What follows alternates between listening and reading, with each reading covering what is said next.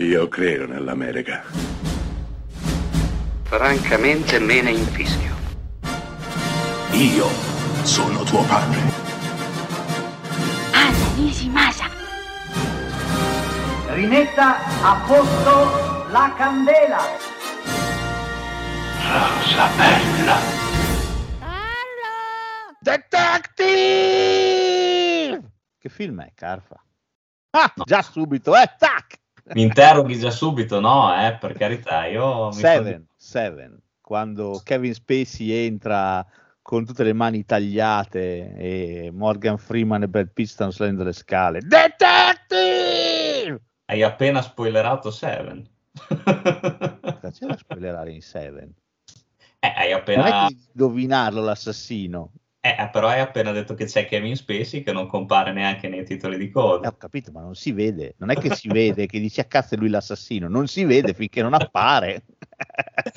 Vabbè che penso che oh, chi non ha visto Seven... Ah, dai, non mi dire che spoiler- ti dico il finale con la scatola, forse sì, ma qua dai, qui sono andato via leggero. Ecco, Ah, quando- ben trovati a tutti, branco di degenerati. Bentrovati, bentrovati. Tutto a posto? State bene? Non lo so, tanto non mi potete rispondere, quindi... Oddio, possono anche, però diventerebbe un pochino così, leggermente noioso. Bene, grazie, sì, sto bene, grazie.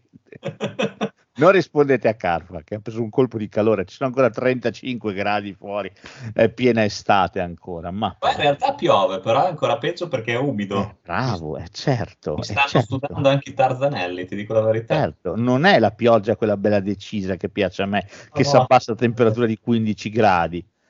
Così poi Porca- accendiamo il riscaldamento.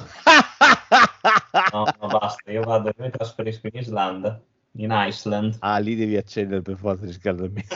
O è una stufa, o altrimenti è meglio che accendi, perché no c'è un problema. Eh, chiamerò qualche schimese, mi fa costruire una, mi insegna a costruire un igloo. Ma sì, ma lì è una figata, lì c'hanno, c'hanno Eh. le- tutte le, le- le- le navi vichinghe da bruciare che fanno, che fanno di caldo. Poi sono- c'è l'olio delle balene che serve anche quello per scaldare. Eh, vai che sei un. Poi lì è pieno di geyser, lì sotto la, la terra è tutta calda, quindi è pieno di geyser, fonti termali, e c'è solo dell'acqua bollente, ci sono dei vulcani, Carfa, cioè lì mi che freddo. Se ho freddo mi, mi- mi tiro giù le braghe, almeno mi sc- vicino a un geyser mi scaldo le chiappone. Comunque hai spoilerato il mio piano. Adesso passate le elezioni, due anni di maghetto, si risparmia e poi tutti in Islanda. Grande. Facciamo degenerando dall'Islanda. Eh? Ti voglio, sì, sì, sì. Io, guarda, è un progetto che ho in mente da decenni.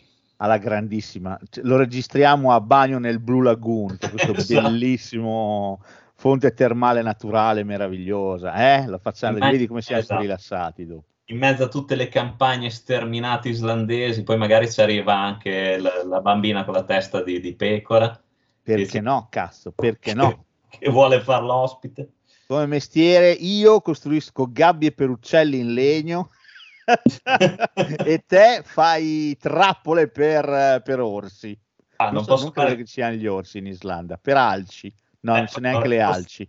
no, per, non non Ci so, sarà qualcosa che posso costruire delle trappole a parte per balene, delle tagliole per balene, che non Potrei- le avrà fatte nessuno, quindi saresti il primo. Potrei pescare balene, mi metto lì con la canna pazientemente. La canna, però puoi provare, perché no? Ah, È un mercato cazzo! vergine. Va Alla- bene. Dopo questi due minuti introduttivi soliti di minchiate varie ed eventuali, Sì, che sono sempre però bellissimi, irrinunciabili. sono irrinunciabili, sì, sono, sono d'accordo. Sono un po' l'apostoforosa tra il de e il generando. Poi sono carico oggi, sono Sei carico, carico? veramente. No, hai visto che bei titolini che ti ho tirato fuori? Sì, veramente, tanti. Mi- ammetto la mia ignoranza che non li ho visti tutti. Poi tu mi erudirai come al solito, però insomma Chi erudirò? ne ho, ne ho visti la maggior parte. Insomma, hai scelto dei titoli, come dici tu, cicciosi. Mi Sì, piace. è stato difficile andare a scegliere. Allora, non ho considerato i poliziotti, quindi detective non si intende detective di polizia, ma detective privato o in alcuni Giusto. casi, in un paio di casi, se parliamo di detective, stiamo parlando di consulenti per la polizia. Ecco, mettiamola così. Giusto? Sì. sì. quindi non sono direi che A parte uno che l'ho inserito perché che cazzo mi andava di inserirlo, bisognava inserirlo, non si poteva lasciarlo fuori, ma ci arriveremo. Quindi insomma, Ah, bene, quindi stiamo parlando di detective privati per la maggior parte. E poi, come dico sempre, la lista poi è mia, fatevi i cazzi vostri. Vi fate un vostro podcast, fate le liste che vi pare a voi. Ale, Se capito? non vi va bene la lista. Prendi e porta a casa. Ma no, ma scusami, la democrazia trovo che sia un concetto sopravvalutatissimo. Va. Eh, hai, perfettamente ragione. e presto lo sperimenteremo anche, direi Ah, da grande. 6 settembre. Per la tua gioia, intanto non ho cambiato nessun titolo. Sei felice, sei orgoglioso di me. Sì, sì, sono, sono veramente fiero di te. Bene. Questo, questo mi consola. Anche se E- comunque lo sai, poi le sorprese non le... No, Non, vero. non, eh, che mi, mi non le eh? disdegni, non le disdegni, è verissimo.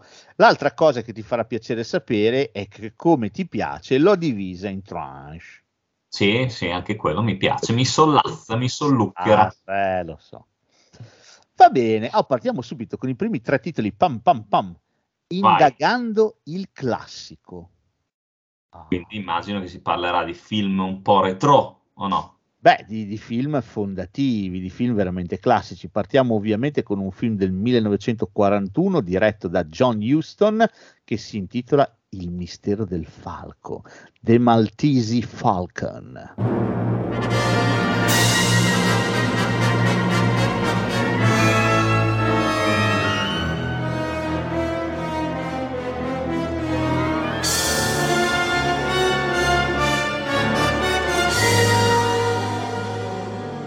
Ecco, questo infatti è uno dei titoli che non ho potuto visionare, quindi erudissimi. Uh, qui abbiamo Humphrey Bogart e Mary Astor, Mhm. tratti da un, c'è anche Peter Lorre, da un romanzo di Dashiell Hammett, eh, romanzo del 29. Qui Bogart mi interpreta Sam Spade, Il titolo mi piace detective molto. Beh sì, c'è un motivo perché si chiama Il mistero del falco o Il falcone maltese, come recita il, il titolo originale. Devi sapere che mh, quando l'isola di Malta fu donata ai crociati Ok, eh, dall'imperatore Carlo V di Spagna, l'imperatore Carlo V di Spagna chiese un tributo, cioè ogni anno chiese che i cavalieri gli donassero un falcone in segno di riconoscenza. Mm. Eh, il primo anno i cavalieri eh, fecero fondere un falcone di oro massiccio con eh, al posto degli occhi due rubini, due smeraldi, non mi ricordo, e lo mandarono in Spagna come tributo all'imperatore Carlo V. capito. Peccato che leggenda racconta che il falcone non arrivò mai a destinazione. Da questo punto in poi il falcone inizia a passare di mano in mano. Il film inizia così, con questa leggenda molto, molto evocativa, molto bella. E da qui il film racconta la classica storia hard boiled, la classica storia noir, con tanto di, di Dark Lady, in cui il nostro Sam Spade, Humphrey Bogart, è coinvolto, viene assunto da una gentildonzella per risolvere un caso e questo caso si farà sempre più intricato, sempre di più. A base di tutto c'è il falcone maltese che lui dovrebbe recuperare. Il suo socio verrà ucciso, quindi il nostro è anche motivato da un po' la vendetta, eh, dall'altra parte il non rimetterci la buccia perché questi vogliono usare lui per impossessarsi del falcone e alla fine del film ce la faranno? Chissà, Sam Spade riuscirà a trionfare. Questo film è diventato famosissimo per, è già nel libro comunque, per la battuta finale, quando viene chiesto a Sam Spade di che cosa era fatto il falcone, Sam Spade risponde è fatto della stessa materia con cui sono fatti i sogni.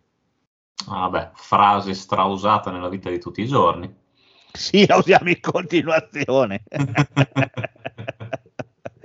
ah, buone queste lasagne. Cosa c'è dentro? Eh, sono fatte della materia di cui sono fatti i sogni. La usiamo sempre. Vabbè, questo è un classicone, questo è un gran bel film. Bianco e nero, rigoroso, produzione Warner, ripeto, 1941, questo per approcciarsi al mondo dei detective privati, poi c'è Enfrey, qui c'è un Enfrey in grandissimo spolvero, eh. Ah beh, sono convinto, vabbè che poi se non è adatto lui a fare il detective privato con la faccia truce che ha sempre, direi che non, non nessuno può farlo. Quindi, quindi Avrei potuto mettere anche il grande sonno, sempre con Enfrey, però mm-hmm. la cosa interessante del grande sonno è spiegare la trama. Il grande sonno ha una trama talmente complicata che gli stessi attori si perdevano nella sceneggiatura. Questa è una delle costanti dei, dei, dei gialli hard boiled di quegli anni. Avevano delle trame veramente molto intricate e però erano affascinanti. Eh, Dashiell Hammett è stato uno dei fondatori assoluti di questo, di questo genere, quindi insomma questo film per forza doveva, doveva essere citato in apertura di una puntata sui detective, non si poteva fare altro. Ma poi sai cosa? Secondo me, adesso dirò una cosa magari impopolare per moltissimi, io i film de- sui detective eh, o comunque quelli hard boiled o, o noir li, li, farei sempre tutti in bianco e nero. Secondo me danno quel tocco in più. Il colore, secondo me, li fa un po' perdere. Allora, sì, posso essere d'accordo. C'è un caso in cui forse, no, ci arriviamo tra poco, in cui trovo che il colore sia talmente sfavillante in quel film che, che, è uno dei protagonisti del film, perché è veramente c'è un colore meraviglioso, veramente meraviglioso, avvolgente. Comunque ci arriviamo tra pochissimo, eh, te lo dico. Oh, il secondo film della nostra rassegna è un film del 1973, è diretto da Robert Altman, è un vero capolavoro, forse il mio film preferito di questa lista insieme a quello che viene dopo e sto parlando di The Long Goodbye, il lungo addio.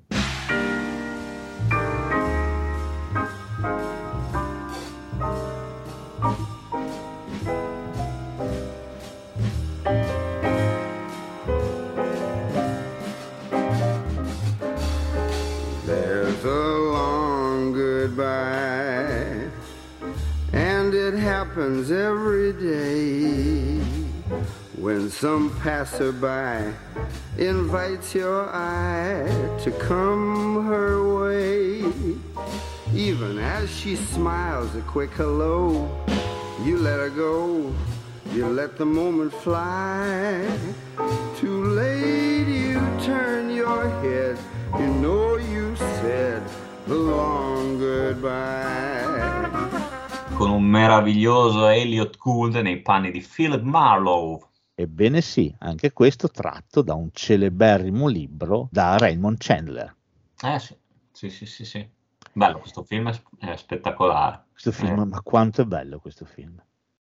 Sì, sì, sì, no, è bellissimo. Questa è una gran atmosfera e poi lui è in stato di grazia. A parte che ci sono i primi 20 minuti che sono su lui che deve cercare da mangiare per il gatto. Esatto. E Elliot... comunque ti prende eh, il film. Ma perché se ti prende.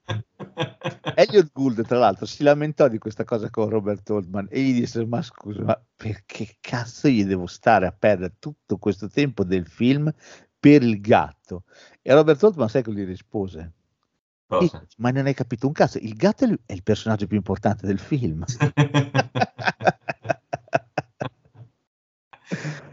E effettivamente i primi 20 minuti ti aiutano perfettamente a entrare nel mood di Marlowe, di com'è quest'uomo che attraversa la vita e gli eventi che gli capitano tra capo e collo con una levità e un'indolenza eh, uniche. Si trascina, sigaretta in bocca ed è meraviglioso, è un personaggio meraviglioso. È forse uno dei più bei detective da leggere e da vedere sullo schermo, secondo sì, me. Sono, sono d'accordo. Questo è, un film, questo è un capolavoro assoluto. Poi Elliot Gould è veramente, veramente bravo, è proprio il Marlowe ideale. L'altro attore è sottovalutatissimo, ha fatto un botto di film, ma quasi nessuno sa chi sia. È Io... vero, sì. È il papà di Ross in Friends. Eh, forse per quella parte lì se lo ricorderanno in tanti. Ha fatto Mesh, ha fatto un sacco di film Elliot Gould. E ha fatto anche Ocean's Eleven, faceva quello che aiutava. Danny Ocean a fare il colpo, esatto. dava i soldi, i fondi per fregare Andy Garcia. E questo film è davvero un capolavoro. Eh, tra l'altro ha delle battute fulminanti. Quando lui va al supermercato a cercare la carne, perché il suo gatto mangia solamente un certo tipo di scatoletta, una Sì. certa marca, non so se ti ricordi. Sì. E lui va al supermercato a, a- a cercarla e non ce l'ha, non l'hanno finita. E dice: Ma scusi, ma non ce l'avete? E il commesso gli dice: Ma scusa, me ne prendi un altro, tanto sono fatti tutte con la stessa merda. E lui dice: Si vede che non hai un gatto. E questo risponde: Non ho bisogno di un gatto, ho una ragazza. È una battuta bellissima. Poi Ah. va a casa, prende il, il mangime sbagliato per il gatto perché non lo Sì. trova e gli fa la finta. Lo chiude fuori dalla cucina, prende la scatoletta vecchia, ci mette dentro il pappone nuovo ma diverso, poi fa finta di aprire la scatoletta e me- dagli la pappa. Il gatto non mangia mica, eh? meraviglioso. Fantastico. fantastico. No, è vero, tra l'altro qua se- c'è sempre stata una diatriba, non so se lo sapevi, del fatto che abbia delle somiglianze con il terzo uomo, questo film. Sì, è vero, sì, sì, sì, sì, sì, E sì, poi sì. io non, non le ho viste, cioè dicono No. tutti il finale, ma secondo me anche il finale comunque, cioè sì, può, eh, può darti forse un riferimento, un ricordo all'inquadratura finale, però con il No, terzo uomo secondo me sì. Non, non riesco a capire per il perché di queste di questa cosa, di questo confronto. No, nemmeno io, francamente nemmeno io, però per me questo è un film pazzesco, di là della trama che ha. Allora, Marlowe, dopo aver dato da mangiare al gatto, o almeno aver tentato di dare da mangiare al gatto, viene raggiunto da, da un amico, il quale gli chiede di portarlo al confine con il Messico. Al suo ritorno a casa ci sono degli agenti che lo aspettano e lo arrestano, tengono in gattabuia tre giorni e poi lo rilasciano. Eh, senza nessuna accusa, le accuse sono, sono cadute perché? Perché qualcuno è morto, la Esatto. moglie del suo amico è morta e il suo amico si è ucciso, si è suicidato. Quindi il caso è chiuso. La donna è morta, il marito l'ha uccisa, dopodiché si è suicidato. Marlowe però non è convinto di questa, di questa storia, quindi inizierà a indagare. Tra l'altro in mezzo ci sono tutta una serie di personaggi assurdi. Eh, il, tizio, il, il tizio a cui il suo amico deve 350 mila dollari è meraviglioso. Il corrotto è fantastico. Tra l'altro c'è anche Arnold Schwarzenegger. Sì, che fa uno scagnozzo. Sì, dei- sì, muto, non dice neanche una parola, però è una montagna, è impossibile non riconoscerlo. Ed è fantastico, lui è un soggetto fuori di testa che è convinto che Marlowe sia messo d'accordo col suo amico per fregarlo. E la realtà, la verità è tutt'altra, è molto noir, la verità, non ve lo svelo, questo guardatevelo, eh, è molto amara, ha un finale amarissimo questo film, eppure la soluzione finale Marlowe diciamo se la, se la gioca splendidamente. Facciamo Eh, giri di parole per cercare di non fare No, beh, questo, questo è un finale un che non- È un finale che non si può spoilerare, però è sorprendente, rimani a bocca aperta, soprattutto sia per il finale che per eh, la decisione di Marlowe. Quindi, Guarda, eh, sai cosa? Eh, quest'estate eh, ho letto eh, La stagione del pipistrello. Mhm. La stagione del pipistrello è l'ultimo libro scritto da, eh, da- da Machiavelli, ok, eh, il- l'inventore, il creatore di Sarti Antonio, ok, il questurino di Bologna che è matto per il caffè, ha la colite, è stato interpretato negli anni Ottanta anche da Cavina, che aveva Esatto. fatto una serie di telefilm eh, per la RAI. Personaggio meraviglioso, se non avete mai letto i libri di Niccolò Machiavelli, eh, qualcuno per esempio tipo Fiori della Memoria o La signora Sì. per bene, Ombre sotto i portici, ha scritto dei libri che sono meravigliosi. Sono- Ti- sì, ti, ti correggo, giusto, Loriano. Loriano, perché Niccolò è il principe, potete leggere il principe di Niccolò Machiavelli. L'ho già detta questa cosa, la ripeto, l'hard disk è pieno, in più è anche vecchio, quindi fa fatica. cioè, non è che... Fortuna che c'è Carfa, che è molto più giovane di me. Va bene, mi, mi scelgo i collaboratori giovani, se no, Sì, scusa. eh. è- è proprio circondatevi di molto più amici giovane. giovani, di, di amiche giovani è meglio, e che, che vi aiutano ad oliare l'hard disk. Vabbè, dopo questo Comunque, discorso. sì, Perché ho citato Loriano? ho citato Loriano Machiavelli perché nell'introduzione al, alla stagione del Pipistrello, che è un libro che vi consiglio, eh, intanto perché è attualissimo, parla dell'Italia di oggi, pur essendo ambientato in un futuro post pandemia di non si sa quanti anni, in una Bologna completamente trasformatasi, eh, ed è pieno di considerazioni su, su, questa città che noi adoriamo, quindi è un libro che vi consiglio tanto. Ma nell'introduzione eh, Loriano fa questa considerazione, lui dice questo sarà l'ultimo libro che scriverò su Sarti Antonio, per un motivo, il noir è morto, non esiste più il noir, si è addomesticato.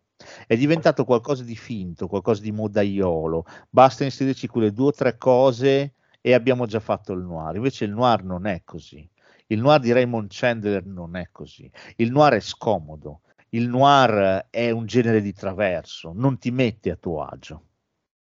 Sono perfettamente e... d'accordo con, con, lui e con te, nel senso che comunque è vero, c'è stata una grandissima contaminazione, adesso c'è sempre anche nel noir c'è tutto sto volemo bene, tarallucce e vino che fa, fa schifo. Distrugge sia l'atmosfera che i personaggi e lo svolgimento della storia, a parte che sono tutte storie molto prevedibili adesso come adesso. Sì, sì, è tutto molto addomesticato, no? Sì. Tutto è diventato molto più inoffensivo. Invece il noir, soprattutto quelli che abbiamo citato finora e il prossimo che citeremo, sono sono fondativi di qualche cosa che deve lasciare lo spettatore con comunque una punta d'amaro in bocca, sempre. E Lungo Addio è un film e un libro che ti lasciano con l'amaro in bocca. La soluzione di questo, di questo crime è amarissima. Certo. È la fine, è la fine di tutto, di tutto quello che tu pensi che di, di, eh, di, di sacro ci possa essere nella tua vita.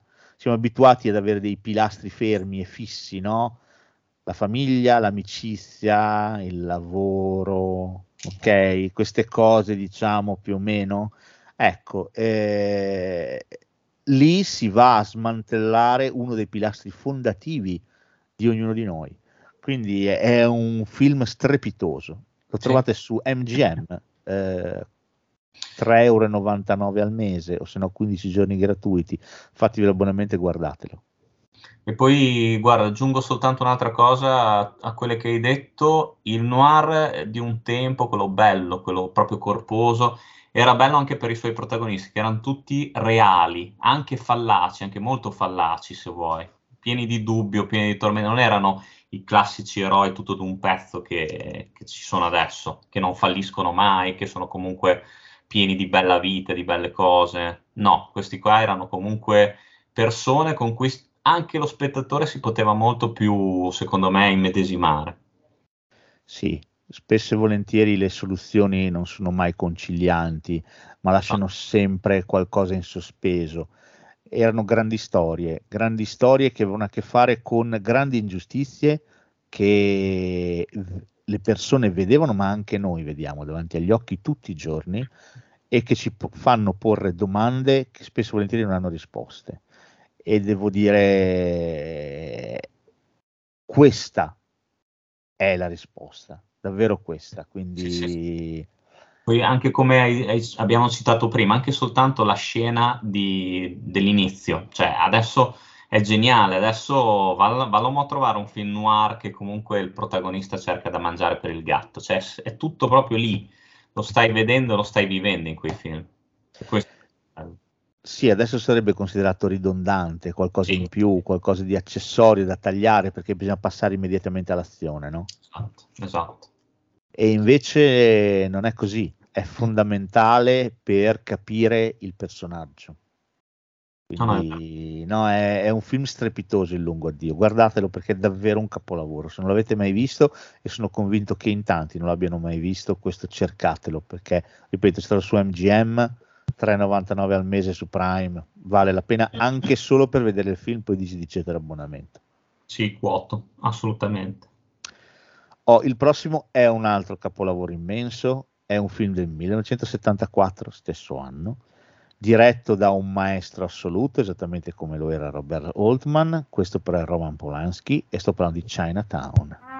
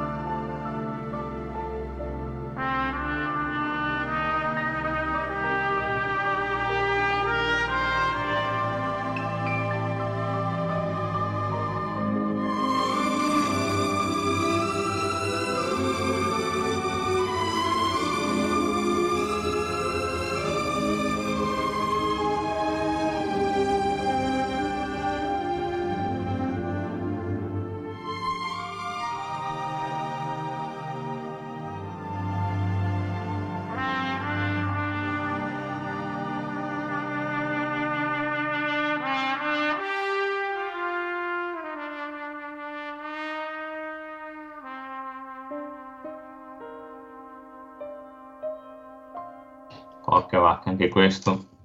Filmino da niente, eh? Ma com'è questo film? È spettacolare. A proposito di finali di merda. Sì, sì, qua assolutamente no happy end, ci piace proprio così. Questo finisce veramente di merda. Porca troia. E poi oltretutto qua secondo me c'è un cattivo, c'è un eh, John Huston in stato di grazia, grandissimo regista che poi abbiamo già appena citato, però anche quando era davanti alla macchina da presa come attore, specialmente in sto film. Secondo e me anche un... in Stridulum. E anche in Stridulum e anche nell'altro, anche in quello del Triangolo delle Bermude. Sì, anche... e anche in Tentacoli. Esatto, sì, sì, sì. Lui non ha mai disdegnato comunque. No, non ha mai disdegnato. Ed è interessante pensare che il regista de, de, del Mistero del Falco o del Tesoro della Serra Madre sia finito a fare l'attore in Tentacoli o in Street. cioè è, è, allucinante se ci penso. Sì, sì, è vero. Qui, come hai detto tu, è un cattivo di grandissimo lusso. Qui abbiamo un Jack Nicholson che è oltre le barriere del suono e una Faye Dunaway che è pazzesca. Sì, sì, pazzesca. Sì. Mi ricordo che in questo film c'è anche Higgins. C'è anche Higgins, sì, bravo, c'è anche Higgins. c'è anche Polanski, se per questo fa un ruolo, quello che taglia il naso a Jack e Nicholson. Po- e poi in una particina c'è anche il nostro grandissimo amico Bert Young. Bert Young.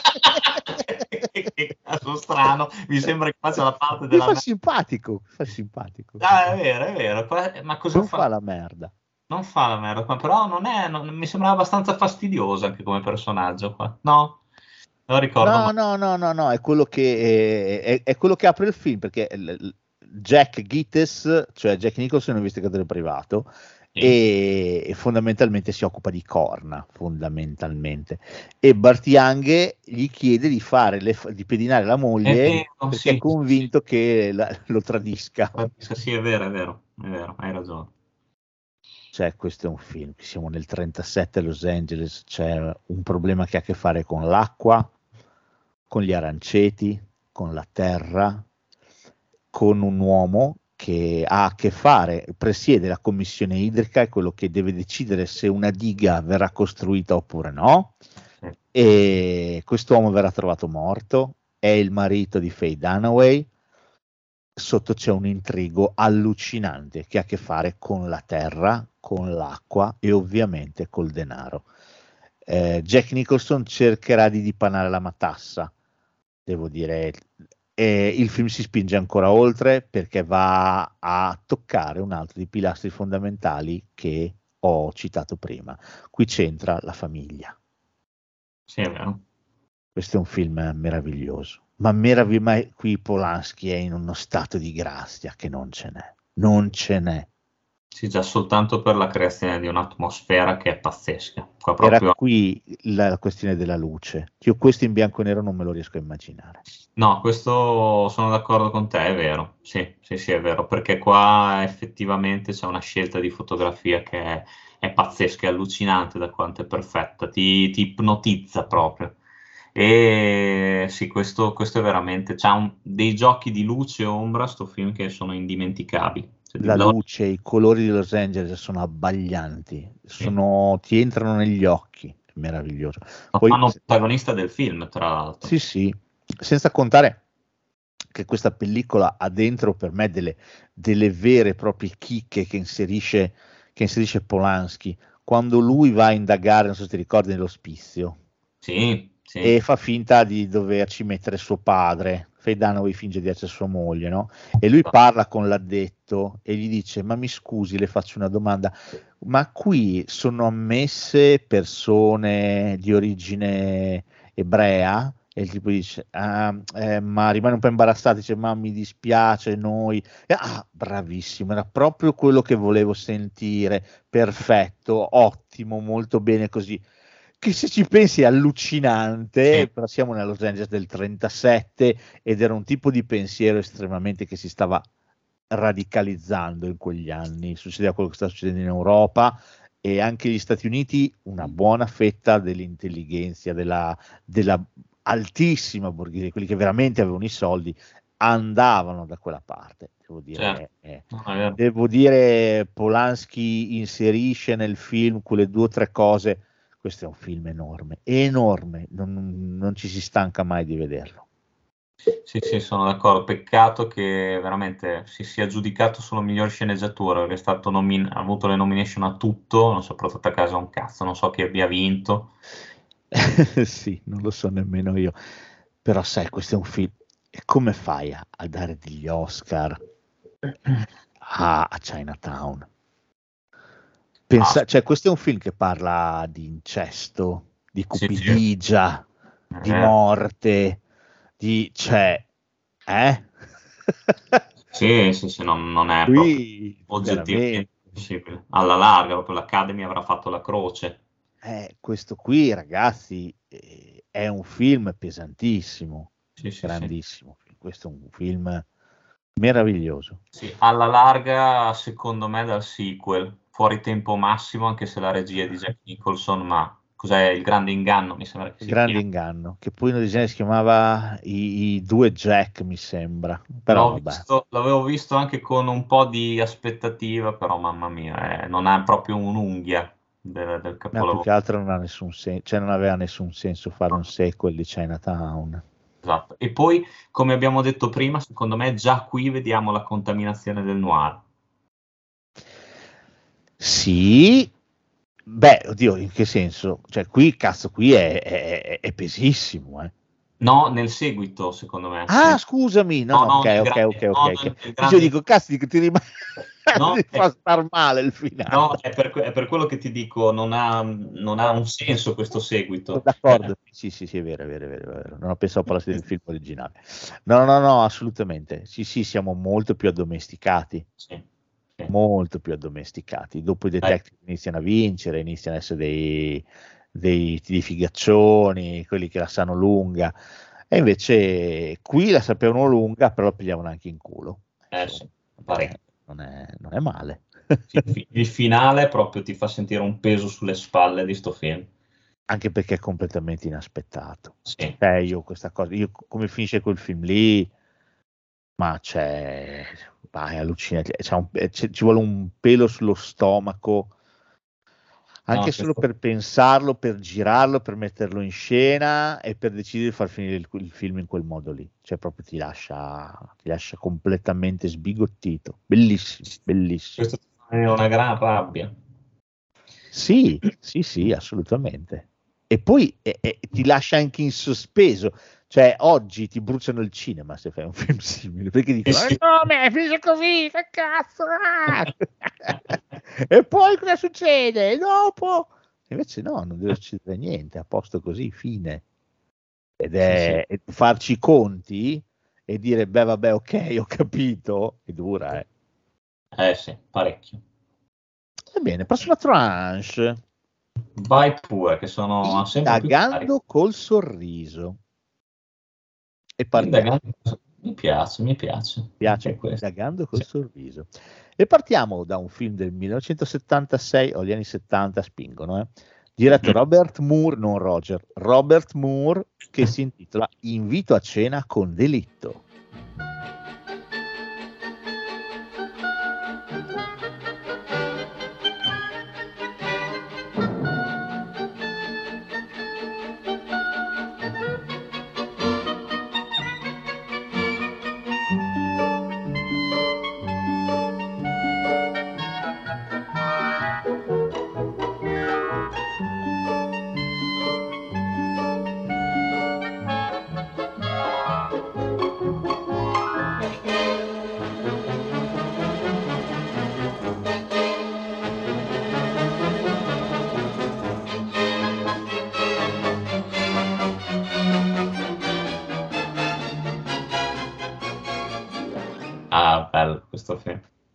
Sceneggiatura di Neil Simon, mica cazzi.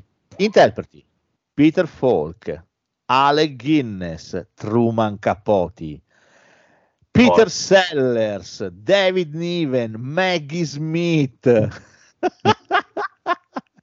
James Cromwell. Cioè, è fantastico questo film. David Niven, l'hai detto sì. Sì, l'ho detto, l'ho detto. Ah, questo è fantastico. Questo è- cioè, i, i più grandi investigatori privati della letteratura opportunamente storpiati che si trovano insieme a cena da, da Truman Capote proprio. Esatto, Peter Falk fa Sam Diamante, Sam Spade, esatto. bellissimo. ma Alec Guinness, ma Alec Guinness che fa il maggiordomo, che si chiama Gem Signora, Ben Signore, Gem Signora, Ben Signore si chiama. Gem Signora, Ben Signore, ma che bello è il maggiordomo. ah, ma anche, anche il maggiordomo cieco, tra l'altro. Sì. Anche Peter Sellers però è fantastico, eh. Vacca sul muro parla ancora. che fa Sidney Wang, che all'epoca andavano un sacco il, il detective cinese, era meraviglioso. Poi abbiamo tutti, abbiamo, la, abbiamo Miss Marple, ce abbiamo tutti, ce li esatto. abbiamo. Meraviglioso. Meraviglioso. Truman Capote qui è, è geniale, che fa il loro host che no. li accoglie in questa cena con delitto dove qualcuno verrà ucciso. E sono proprio Truman Capote a venire ucciso. Certo, certo. E loro dovranno capire chi ha ucciso lui. Ed è fantastico, cioè fa sbragare questo film. Poi, poi, anche qua non è possibile spoilerare il finale perché l'ultima scena è da storia del cinema, veramente. È bellissimo. È quella risata Basta, non dico altro. È fantastico. Ma la, la, serva che è muta, che lavora col, col maggiordomo cieco, che lei gli dà il biglietto con scritto il mio nome è Edna, sono sordo muta. e lui dice, va bene, metti l'arrosto in forno. E lei, boh. Questo film questo film è meraviglioso, poi ti fa sbragare e però c'è la trama noir, c'è la trama gialla che, che è spettacolare, sì. tutto torna, eh. non è che Fantastico, si concentrato esatto solo sulla commedia, cioè tutto torna che nel no, funziona anche come giallo, funziona. Sì, sì, sì è fantastico. Poi li vedi che proprio si sono divertiti secondo me a girare questo film, li vedi che sono affiatatissimi qua. Ah sì sì, alla grandissima. Con Truman Capote che si incassa con Peter Sellers quando dice vacca su muro parla ancora. Non è una vacca, è un alce! Bellissimo. Questo film è veramente epocale. Cioè se volete veramente divertirvi, ridere come dei passi con intelligenza, grandissima intelligenza, guardate questo film perché è veramente tantissima roba. Ma questo si trova ancora perché non ne sento più Sai parlare. che per un periodo era su Prime, adesso non c'è più, quindi secondo eh. me dovete cercarvelo in digitale da qualche parte, ci sarà. Però questo per me ogni tanto risalta fuori su Prime, se tenete un po' d'occhio il sito di streaming vedrete che ogni tanto risalta fuori. Ma questo è bellissimo, questo è ah. fantastico. Questo è fantastico, questo è veramente bello, bello, bello. Va bene, oh, prossima risata. Mm-hmm siamo nel 1964, quando Blake Edwards decide di dare un sequel a ah. un film che aveva fatto, che aveva avuto un gran successo, però paradossalmente il primo film, secondo me, è molto moscetto. Invece da questo qui, questo è, è il capolavoro assoluto me della serie, in assoluto perché è talmente pieno di idee ed è qui che getta tutte le basi, tutto quello che vedremo dopo. prende un attore che, ai lui, mi dispiace dirlo, ma rimarrà imprigionato in quel ruolo. Sì. E stiamo parlando di uno sparo nel buio. Why must we meet in the shadows of Paris where hardly a star seems to shine? Why can't we meet in the sunlight of Paris, where Paris can see you are mine? Pensa te che Uno sparo nel buio fu il primo film che vidi per il ciclo della Pantera Rosa e ero convinto che ci fosse, che fosse quello il primo capitolo. Anch'io. Tant'è che quando guardai la Pantera Rosa mi, mi ero meravigliato che non ci fossero né Cato né Dreyfus.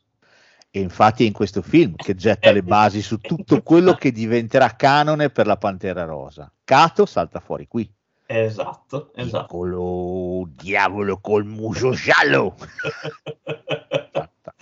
no, ma questa, questa e poi c'è Dreyfus, ma com'è Dreyfus con, l'occhio, con l'occhio che gli balla? Sì, sì, sì.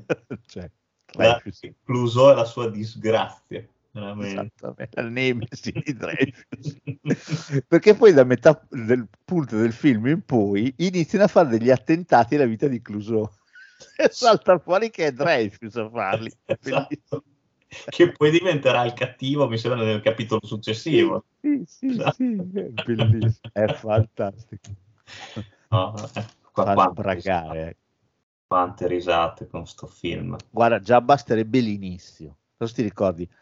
Con la canzone meravigliosa e Sì. si vede questo eh, non mi ricordo se è un piano sequenza, dovrei rivederlo. eh, che si vede la villa e si vedono tutti gli intrighi della gente che entra e esce dalle camere. Mi sembra che sia un piano sequenza, però adesso- sì, eh, sono quasi sicuro, però dovrei rivederlo, non voglio dire una minchiata. Ma è meravigliosa quella scena lì. E poi alla fine c'è l'omicidio e poi partono don, don, don, i titoli animati i classici. Ma devo dire questo film qui è, è genio pure ma quando va dai nudisti? Sì.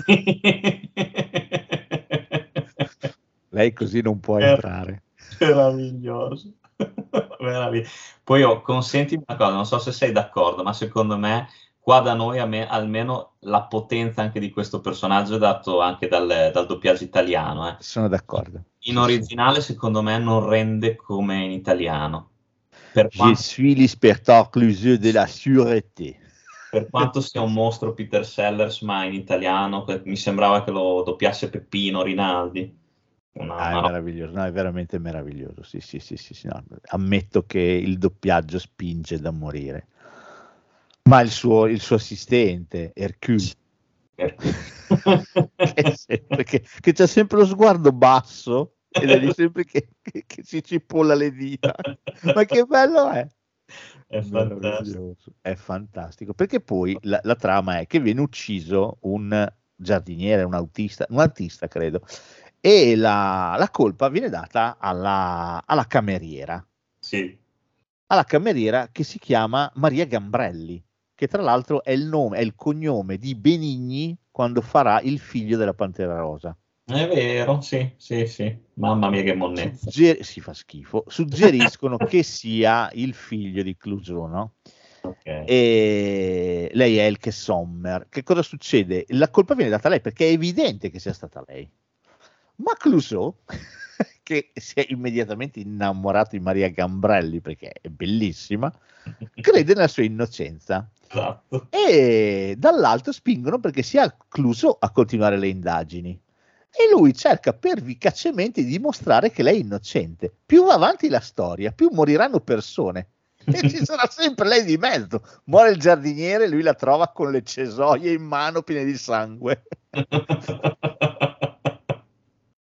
Va al campo nudisti e c'è il nudista morto e, e lei è lì a- nel cespuglio. Quindi eh, sarebbe evidente, ma lui no. Lui è convinto che Maria Gambrelli sia innocente. Fa sbragare. Ah.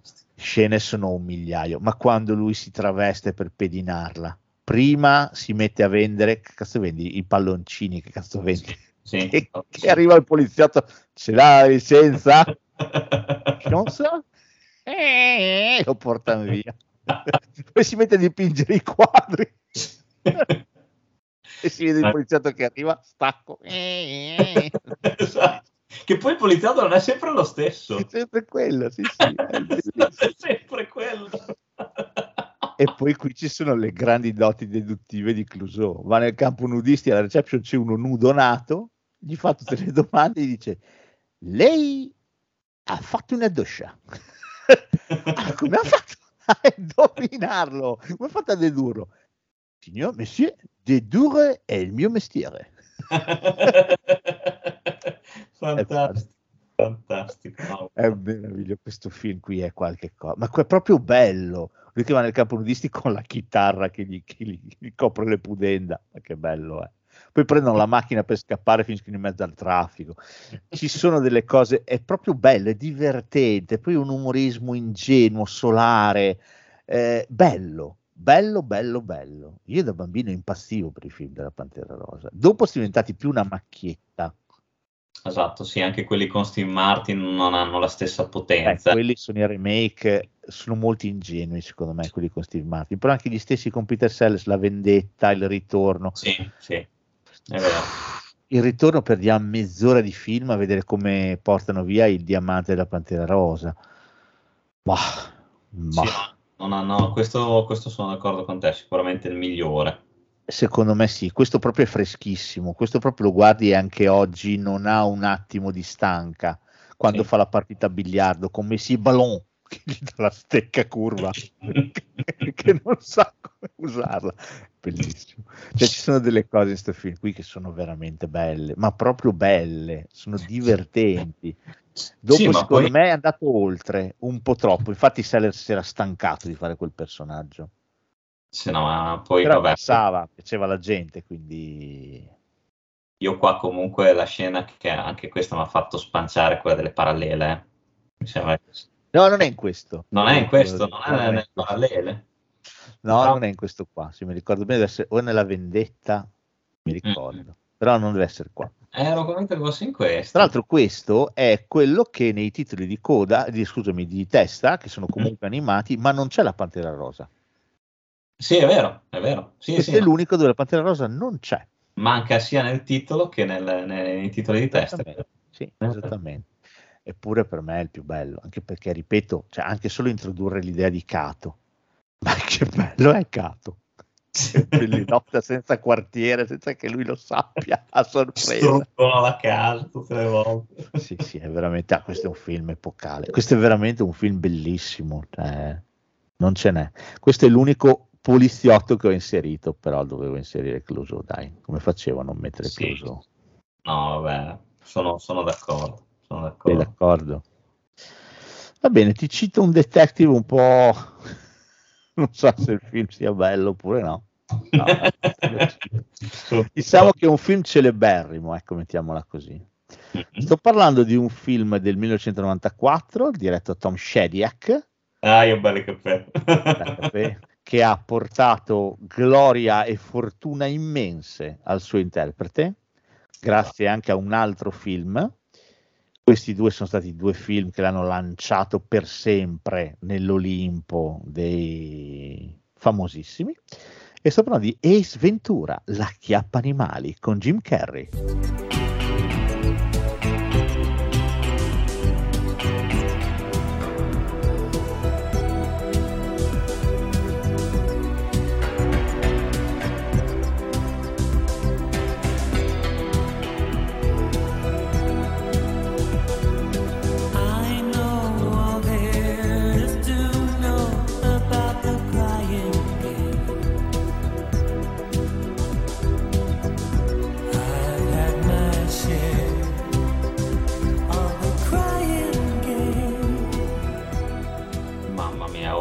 Ti, ti, ti- giuro, eh, l'ho rivisto anche qualche anno fa, io lo detesto sto film. A me piace.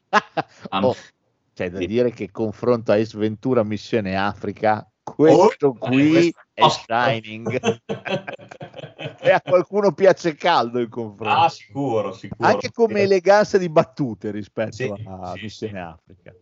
Però qua ti dico la verità, cioè per me è insopportabile. Cioè Jim Carrey quando viene lasciato a briglie sciolte è insopportabile. Qua, ok, che poteva essere carina l'idea dell'investigatore che deve trovare gli animali rapiti e, e bla bla bla. Però porca vacca, c'è solo lui nel film, sempre solo lui. Eh, Lui è insopportabile. Io lo vidi da solo all'Embassy. Lui è insopportabile. Lui è veramente al di là del bene e del male, perché c'è veramente solo lui. Lui che fa le facce, lui che parla con il culo, lui che ha i capelli a cazzo di cane, lui che Oh. chiama gli animali a Wimmawe, a Wimmawe, è tutto così. Quindi è veramente insopportabile. Ma no. C'è un ma, addirittura Che ma c'è un c'è ma. sempre, c'è sempre un ma. per me in questo film c'è una roba che a dirla mi vergogno perché oggi come oggi nel 2022 sarebbe vergognoso dirlo perché è un film che non produrrebbe mai più nessuno Mhm. con quella svolta di sceneggiatura Ah. perché visti contro tutte le associazioni di tutti i tipi, uomini, donne, LGBTQ, chiunque avresti Tu- contro. Tu mi stai citando il finale, insomma. Ti sto citando la scena in cui Ace capisce chi è il colpevole e il finale. e tutti che si puliscono la lingua. No, al di là di quello, che quello un po' va bene, ma a me quello che mi fa sbragare è quando lui giunge alla verità che parte la canzone The Crying Game. Ah, sì, sì. Quella cosa lì mi ha sempre fatto sbragare. È vero, è vero. Che era la colonna sonora della moglie del soldato, che era uscito l'anno prima al cinema. Porca vacca. per chi non lo sapesse, nella moglie del soldato c'è uh, la protagonista che tu pensi, se tu lo vai a vedere come l'ho visto io, senza sapere nulla, per- tu pensi che il protagonista si sia innamorato, si stia innamorando di una tizia che canta in un night. A metà film Eh. scopri che questo è un uomo, c'ha il pisello. Sì, sì, sì, sì. Quindi la surprise era quella nella moglie del soldato. Quando anche Jim Carrey, Ace Ventura, scopre che la colpevole in realtà è un colpevole, quindi quella che lui crede sia una donna, Sean Young, in realtà è un uomo, tra l'altro un giocatore di football, scatta la canzone The Crying Game di Boy George. Dopodiché eh, lui inizia tutto un balletto di, col dentifricio, con, eh, con la ventosa, si fa la doccia, eccetera, eccetera. Stessa scena uguale salta fuori nel finale. esatto, sì. Quando sembra una donna a tutti gli effetti, se non che Se non che... se la Basta- giri dall'altra parte girare, esatto. è un girare. pezzo in più che spuzza. Cioè, di una volgarità allucinante, cioè, mi vergogno anche a dirlo. O tra l'altro, porca miseria, però adesso al di là di tutto, ma che cazzo di fisico aveva Sean Young? Porca miseria, quando la, de- la- la denuda, la fa rimanere in intimo. Ebbene sì, nel film tra l'altro c'è anche Courtney Cox, c'è anche, Sì, sì. che era la, la Monica di, di Friends, quindi insomma il film è deficiente a dei livelli, anche perché la trama è quella che hanno rapito il delfino dei Miami Dolphins. sì. Guarda, E- l'unica scena ecco, che forse mi fa scappare qualche risata è quella quando in sottofondo c'è il line-up degli Aerosmith, che lui co- deve perquisire tutti i giocatori. Che sì. c'è quello che lo insegue sempre, poi lo gli dà Sì. il cloroformio. Quello, quello lì è l'unica forse scena che mi fa che mi fa ridere, però per il resto lui è veramente intollerabile. lui qui è, è proprio è lasciato allo stato brado. Sì, sì. No, no, no, non si tiene. Però chi ha avuto quell'idea di sceneggiatura di The Crying Game, di metterci la canzone, lì per me rasenta, è talmente oltraggiosa che è geniale. Sì, sì. No, quello sono d'accordo. Oltraggiosa come scelta, se ci pensi, è veramente al di là del bene e del male. Però, cazzo, è talmente fuori che fa il giro. talmente fuori che fa il giro. La chiappa animali. Ci hanno fatto pure il seguito. Sì, Bello, porca vacca. bello il sequel. Missione Eh. Una roba. Eh, lui finisce nel culo di non mi ricordo se un rinoceronte o un elefante. Sei un elefante, se non ricordo male. Sì, eh? Cioè, Mi sembra, però è, potrei sbagliare. ignobile, è ignobile quel film. Anche perché l'ho Ignobile. visto una volta sola distrattamente. Ma io ti dico la verità, poi tutti i film iniziali di, di Jim Carrey a me facciano cagare al cazzo, eh, perché anche eh, Scemo è più scemo, anche il rompiscatole. Cioè, Allora, allora, allora, allora, apriamo una parentesi. Mi sei piaciuto. Allora, per me è sopravvalutatissimo The Mask. Sì, uno dei film più sopravvalutati della storia. ma per me è noiosissimo anche The Mask. Io l'ho trovato di una... Poi eh, cioè, funziona per quelle due scene e basta, dove lui canta eh, eh, Kumba Pete, basta, Sì, sì. Rumba sì. Pete, scusa, basta. E poi per il resto, chi se ne frega. Il Esatto. film è veramente deludente e noiosissimo. Bugiardo Bugiardo, pessimo anche Bugiardo Bugiardo. Sì, sì, sì. Per gli altri due film che hai citato tu, mh, ho delle riserve, nel senso che per me il, Rompiscatole è un film che funziona perché ci fa un Jim Carrey completamente diverso. Non è un Jim Carrey divertente, è un Jim Carrey fastidioso. antipatico. È ve- cioè, so, capisco che voglia essere così, però anche lì è troppo, troppo, secondo me, l'ho, l'ho proprio detestato. Eh, però cavoli, mette, mette in scena un personaggio che è profondamente solo e alienato e lo fa bene quella roba lì, eh? perché tu eh, cioè, sei infastidito da questo personaggio, eh? sei fortemente infastidito e però voleva fare quello, non è come Ace Ventura che No. volevano fare i simpatici e si tutto fastidioso, lì voleva essere fastidioso e lo è. Regia tra l'altro di Ben. Stiller, quel film lì è diretto Sì, da sì. Ben Stiller. Ben Stiller.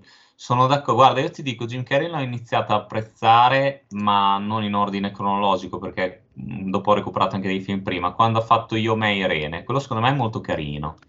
A me piace anche Scemo e più scemo, però devo dire più perché c'è Jeff Daniels, che per me è meraviglioso in quel film Eh, lì. Cioè, no, Jeff eh, Daniels in quel film lì è epocale. Allora, se vogliamo ecco dire, sì, cioè gli, gli pulisce il culo a Jim Carrey, a Jeff Daniels. Cioè, Jeff Però, Daniels è proprio... dai, Scemo più scemo. Adesso comunque ne parleremo quando faremo la puntata sui sanitari. Però la scena del bagno di Scemo più scemo. Quando Jeff Daniels va in bagno da lei a fare la cacca, che l'altro gli ha messo il lassativo. Ma com'è Sì. quella scena lì?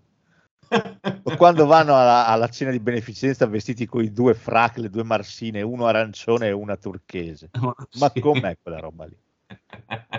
Quando vanno ad Aspen col motorino mini, quando vende la, la, la, la pappagallina decapitata con lo scotch per tenere sul collo al bambino cieco del palazzo.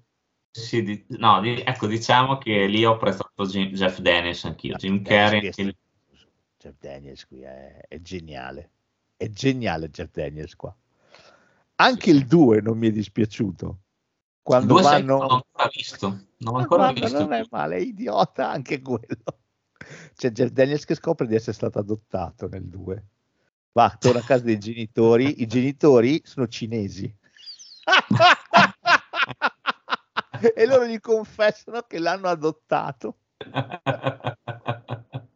Vabbè, per dire, cioè, vabbè. Eh, è vero che, e su questo hai pienamente ragione, che Jim Carrey ha dato il meglio di sé quando gli hanno messo la museruola e il guinzaglio corto. Sì, sì, sì, sì, Quindi The Truman Show, quindi Man on the Moon, quando ha trovato dei registi veramente con una fortissima personalità che sono riusciti un attimo ad arginare questa sua Esuberanza, esaltazione continua perché Jim Carrey se ne è veramente insopportabile, sono d'accordo. sì. Sì, sì. Aveva lo stesso problema di Robin Williams quando lo lasciavano a briglia sciolte. Robin che- Williams era meno insopportabile. esatto, che, che comunque lo stavo per dire, Robin Williams comunque si conteneva in ogni caso, comunque, era molto più contenuto. perché comunque un Robin Williams lasciato libero di improvvisare e inventare ti fa comunque Mrs. Doubtfire o ti fa Good Morning Vietnam Sì. Carrey da solo eh, ti fai sventura c'è un po' di differenza C'è un bel cazzo di differenza, certo. quindi anche no va bene andiamo con le indagini tricolore Posto. oh sei felice? Sono felicissimo, sono sempre più carico, mi piace questa puntata. Va bene, oh, partiamo da un film vecchio del 1986 diretto da Jean-Jacques Annaud Mhm. che tu dirai che cazzo c'entra con i, con i detective, che cazzo c'entra con l'Italia. Ma intanto perché è tratto da un libro italiano e anche Mm. piuttosto famoso. E poi perché comunque alla fin dei conti il protagonista è un detective. E stiamo parlando di Il nome della rosa.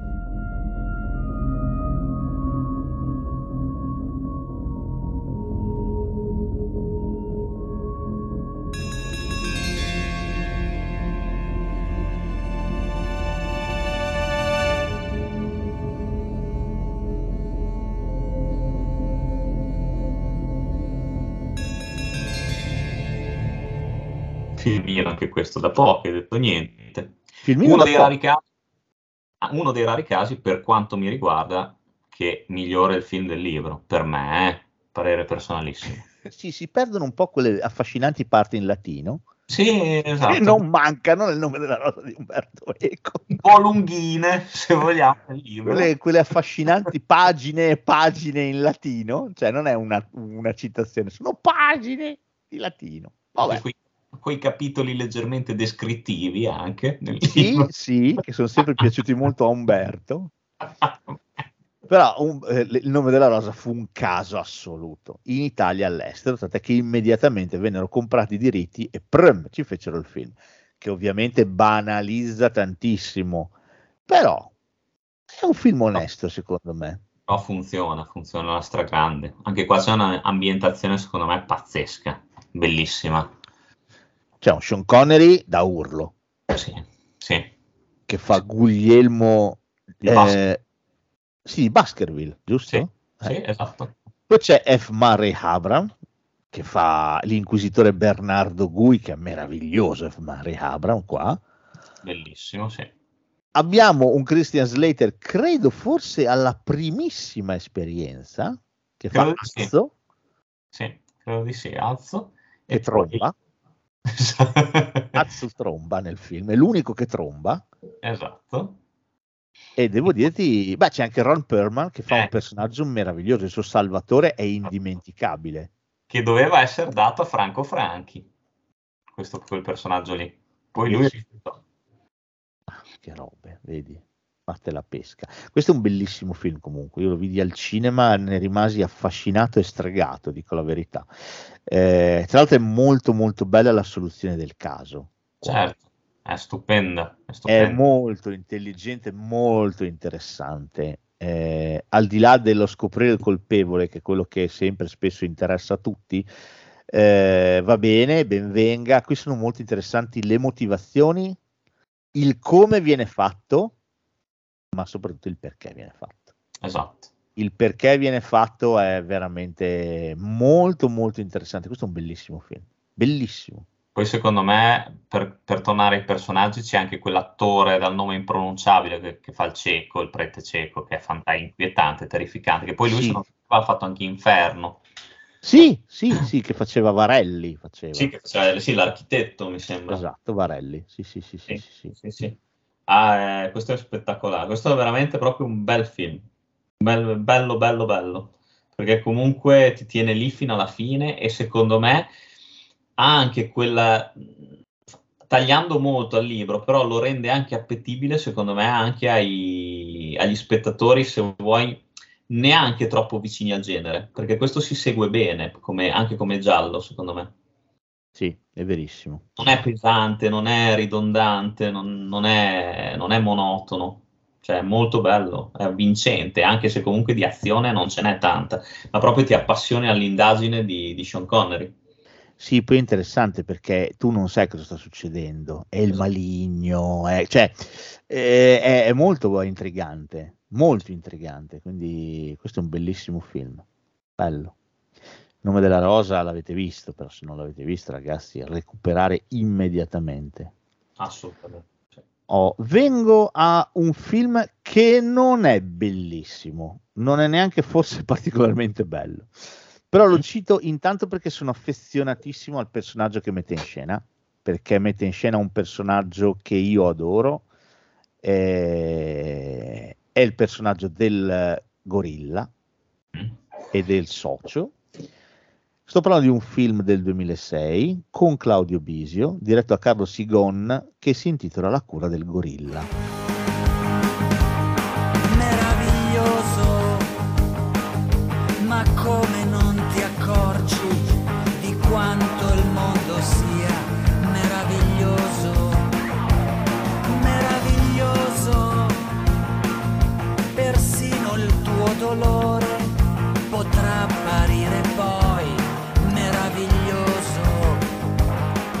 te- non, non l'hai, non l'hai apprezzato, sai che a me invece trovato, mi è piaciuto questo film, ho trovato Io ho trovato un po' insopportabile Bisio, sono sincero. Mm, mm.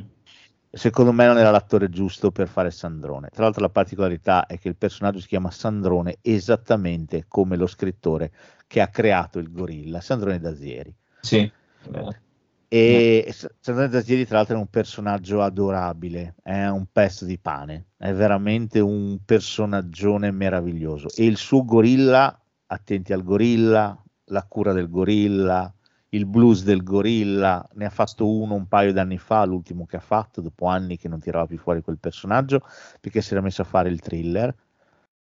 Eh, devo dire, per me è uno dei detective eh, più belli italiani che siano mai stati creati. Macilento, sempre viene preso a botte, è sempre dalla parte sbagliata, quella dei poveracci, quella di quelli che sono i reietti della società, e ha una particolarità meravigliosa, soffre di schizofrenia. Esatto. Sì. E quindi il gorilla Sandrone vie, eh, ogni tanto quando si addormenta lascia libero il socio. Il socio è l'altra sua personalità, assolutamente diversa da lui, più controversa, più chiusa, senza amici, di solito si esprime menando, decisamente spiccia nei modi e nelle maniere e il nostro Sandrone comunica con il socio attraverso dei bigliettini, si lasciano dei bigliettini così si aggiornano su quello che hanno fatto. C'è anche un altro personaggio meraviglioso però che si esprime menando sul gorilla, che è il, il, grandissimo Ernest Borgnai. Lui è meraviglioso, lui nel film è fantastico. Ernest, Bo- Ernest Borgnine qui è fantastico, che fa questo attore che, perché poi il gorilla fondamentalmente lavora con Coso, con, eh, come si chiama l'attore? Con Catania. Sì, con Antonio sì, Catania. Con Antonio Catania, che è il suo manager, diciamo, che gli procaccia ingaggi a destra e a manca. Lui di solito si occupa di sicurezza, fondamentalmente eh, dovrà proteggere questo attore americano, Ernest Borgnine, che arriva in Italia per presenziare una festa fondamentalmente. E lui deve organizzare la sicurezza e portarlo a spasso in giro a destra e a manca. In mezzo a questo si va a incuneare una storia abbastanza torbida di un albanese morto. La sua fidanzata, che è Stefania Rocca, chiederà aiuto al gorilla, a Bisio, per risolvere il caso. È tutto come sembra? Sono stati gli amici dell'albanese ad ammazzare l'albanese, ma poi alla fine chi cazzo se ne frega? Nell'Italia del 2006, dove c'è una scena in questo film veramente bella, dove c'è il tizio col megafono, l'Italia agli italiani, l'Italia agli italiani. Molto figa sì, quella scena lì. Sì, sì, sì, è vero. Molto, molto figa. E devo dire, non gliene frega un cazzo a nessuno l'Italia del 2006 che si ammazzino tra di loro e vaffanculo. Ma Sandrone non la pensa in questo modo e quindi inizia ad indagare. La verità sta ovviamente da un'altra parte. Questo lo trovate su YouTube. Buone notizie. E il film è bello, è che io ho amato talmente tanti romanzi del gorilla che eh, secondo me Bisio non ha il physique du role per fare il gorilla ma è proprio diverso, perché io il romanzo non l'ho letto, è proprio diverso il personaggio da Bisio, però anche esteticamente. No, Dio, eh, non, non, non, a parte che me lo immaginavo decisamente più grosso, più mm. stazzonato mm. come personaggio, invece Bisio è mingherlino, eh, va giù con un, un, soffio di vento. Questa cosa non torna tantissimo con eh, il personaggio di Sandrone, perché uno che se c'è da menare mena. Okay. Le prende anche, però se c'è da menare mena. Ecco Bisio, uno che mena, boh, vabbè. Eh, e poi il problema secondo me del film è che eh, fa un errore eh, tipico di tanti film tratti da romanzi. Mm-hmm. Se nel romanzo funziona benissimo il descrivere, cioè il personaggio protagonista che racconta, si racconta e dà, dà sfogo a tutti i suoi pensieri, le sue opinioni, in un libro funziona benissimo, non altrettanto al cinema, perché lì è una voce narrante continua, continua sì, e questo francamente per me è un grosso errore. Posso essere d'accordo, sì, quello, quello è vero. Però ti dico, a me non, non, non mi è dispiaciuto. Non... No, film molto carino, molto carino. Poi, poi è vero che, ti ripeto, non, è, non ho letto il romanzo, alla fine il confronto verrebbe inevitabile. No, ma per me questo non è mai stato un problema, nel senso che sai benissimo che a me non me ne frega un cazzo, cioè non...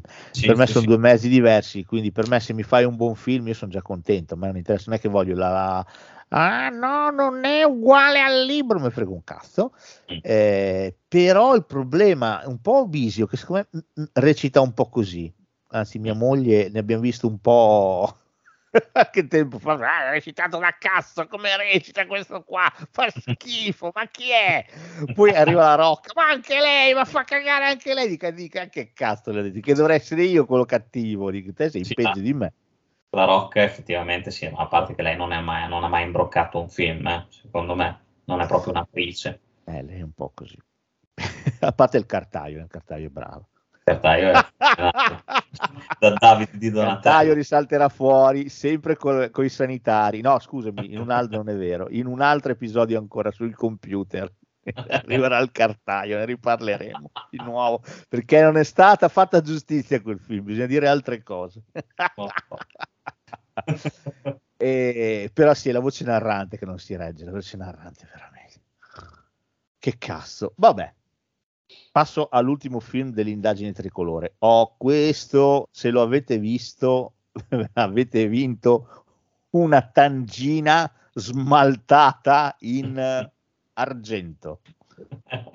Una tangina in peltro vi portate a casa. Vibrante sempre, eh, mi raccomando. Beh, quella è d'obbligo. Se, pile non incluse però. Vibrante e che dice This house is clean. Sto parlando di un film del 2004 diretto da Alex Infascelli che è finito malissimo, era quello che aveva fatto Almost Blue, cazzo è finito malissimo, è finito a fare qualche documentario, delle robe un po' di fiction, povero. Vabbè. Tra l'altro è un film soggetto di Niccolò Amaniti, sì, sì. Okay, e sceneggiatura di Manzini. Sì, sì, no, ma è un... Tocco Schiavone. Mica casti. No, ma stai parlando comunque di un film della Madonna. Comunque, questo ah, è, questo è vedi, vedi, che vieni a Canossa? Sto parlando questo... de Il siero delle vanità.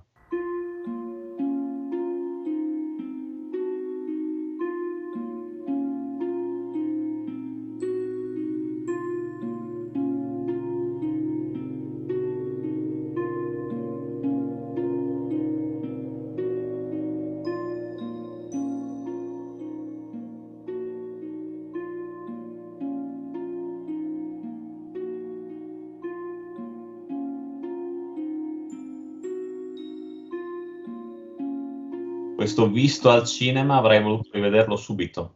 C'ho il DVD se vuoi. Ce l'ho anch'io, ce l'ho anch'io. Ah, ce l'hai anche tu. Ma come? Ma che bello è! Questo è pazzesco. Questo è bellissimo dal punto di vista sia del thriller, del giallo, che dal punto da, da come ti mostra i mass media. Cioè, questo, questo secondo me è pazzesco. Questo è un film meraviglioso. Questo qua non se l'è inculato nessuno. Sto film, eh. non so se all'epoca abbia avuto. No, no, incassò un cazzo, non incassò eh, niente. Non incassò. Io infatti stavo per dire che quando andai al cinema io non c'era quasi nessuno. Tra l'altro, io penso che una Margherita Bui, brava come sto film qui, mai più. Io non l'ho mai più vista. No, no mai più, è vero, è vero, è vero. Francesca ma Neri, odiosa. sì, sì, brava ma odiosa. Per suo Mastandrea, odioso sì. mai più visto Mastandrea in, in, un ruolo simile, mai. E Mastandrea qui è una, è una merda, è antipatico. No, questo... Musiche di Morgan. Ah, è vero, sì. Questo è un film di una bellezza, questo è bellissimo.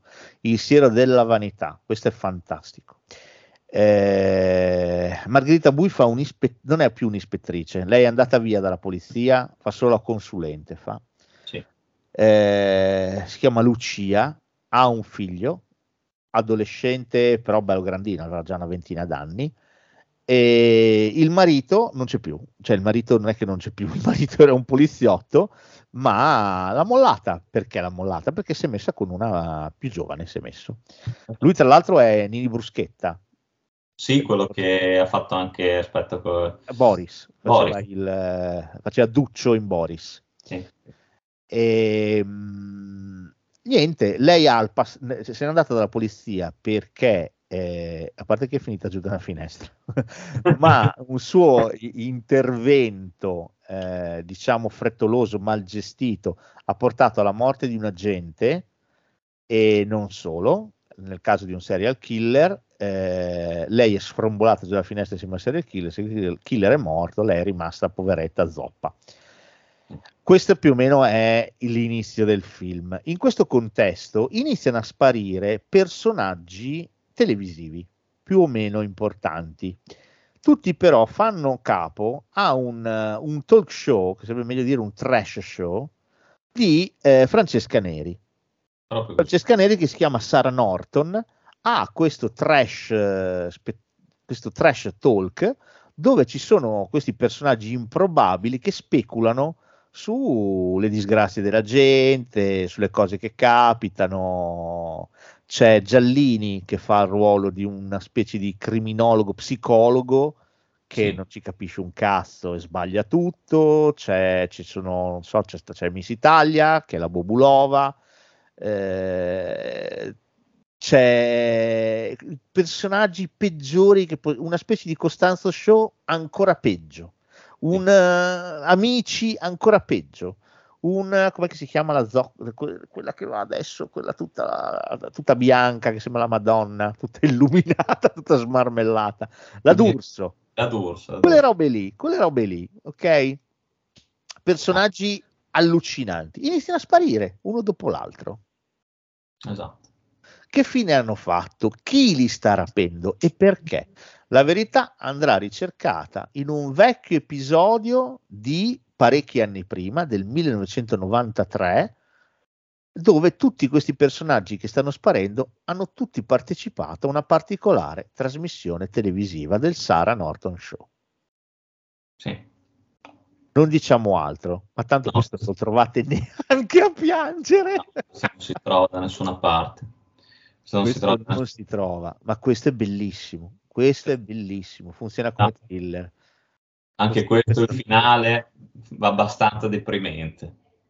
Finale molto deprimente, finale molto triste, Sì. molto triste.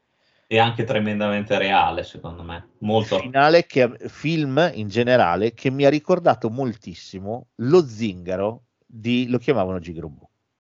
Sì, sì. Non so se ti ricordi che dovevano girare queste scene aggiuntive dove lo zingaro eh, partecipava ad Amici con Maria De Filippi.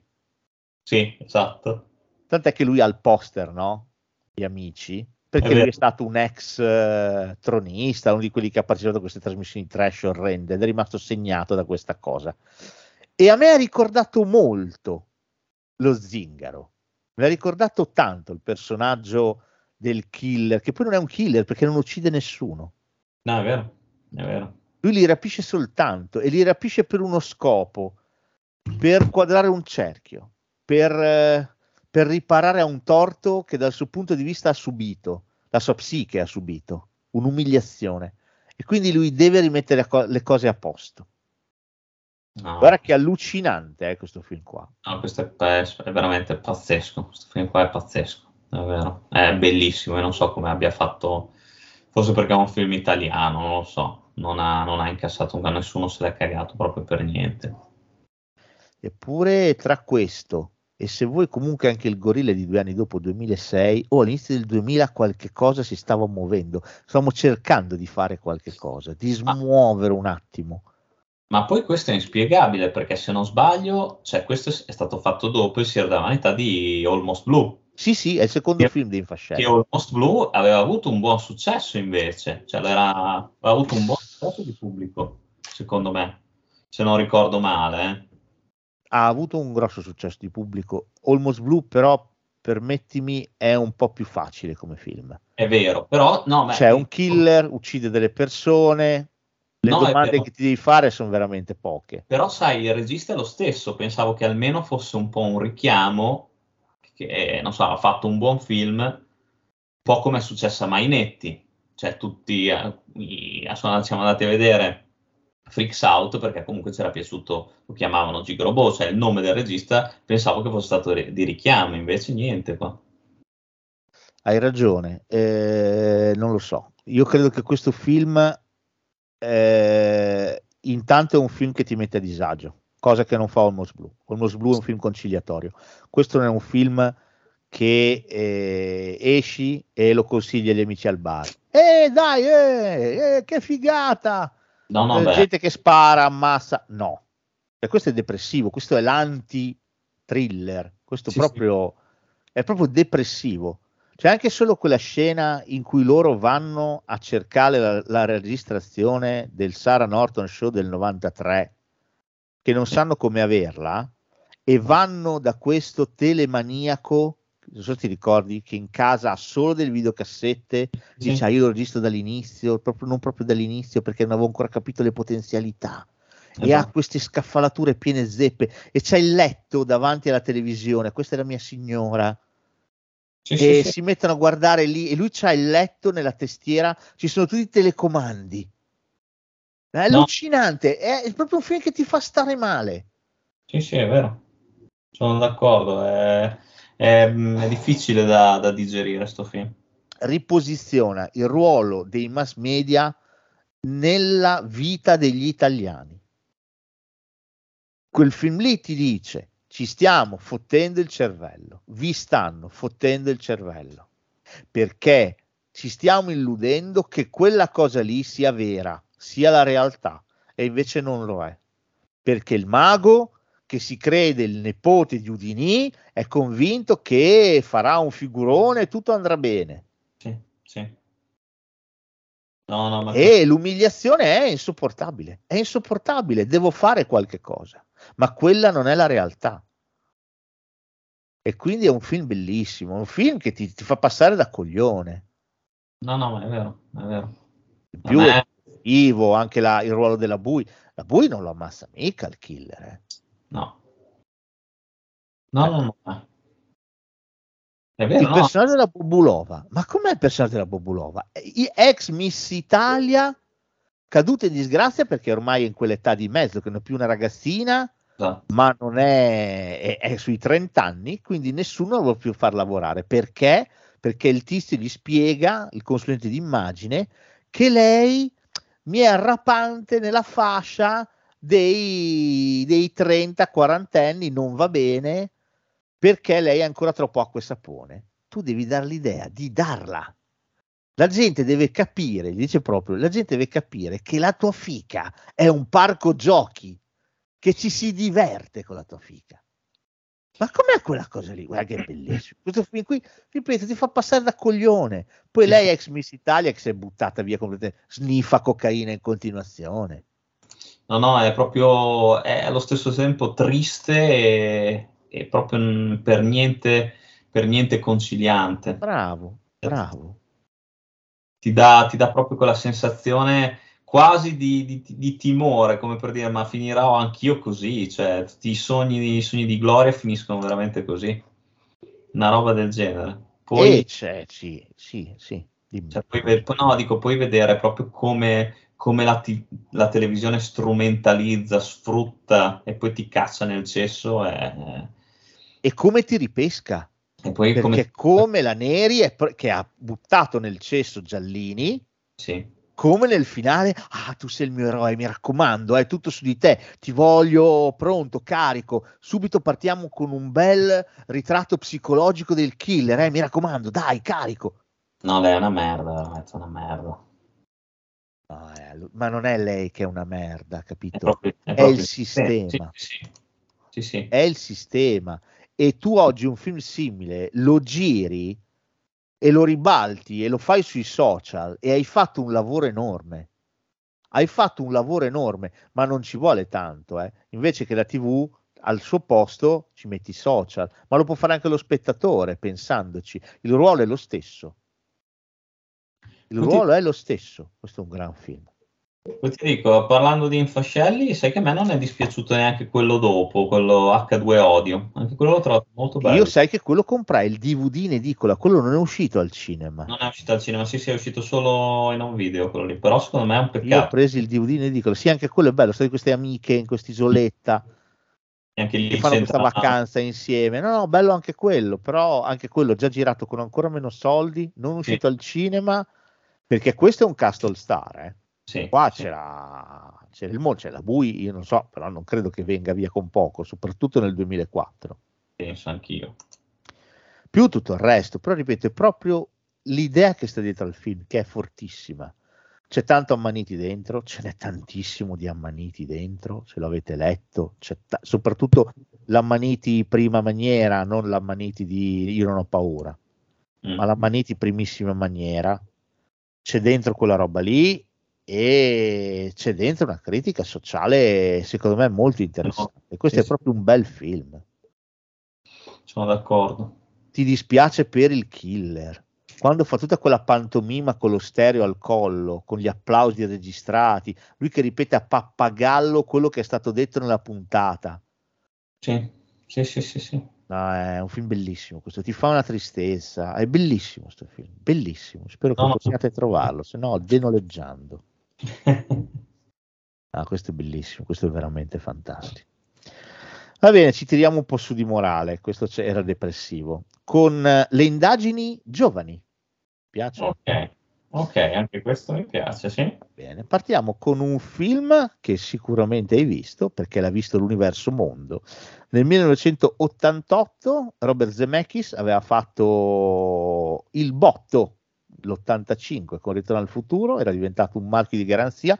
Nell'88, se è possibile, lo diventa ancora di più, perché diventa il regista di cui tutto il mondo parla. E da questo momento in poi tutti cercheranno di imitarlo facendo la stessa cosa in un paio di, di esperimenti fallaci. Sto parlando di chi ha incastrato Roger Rabbit.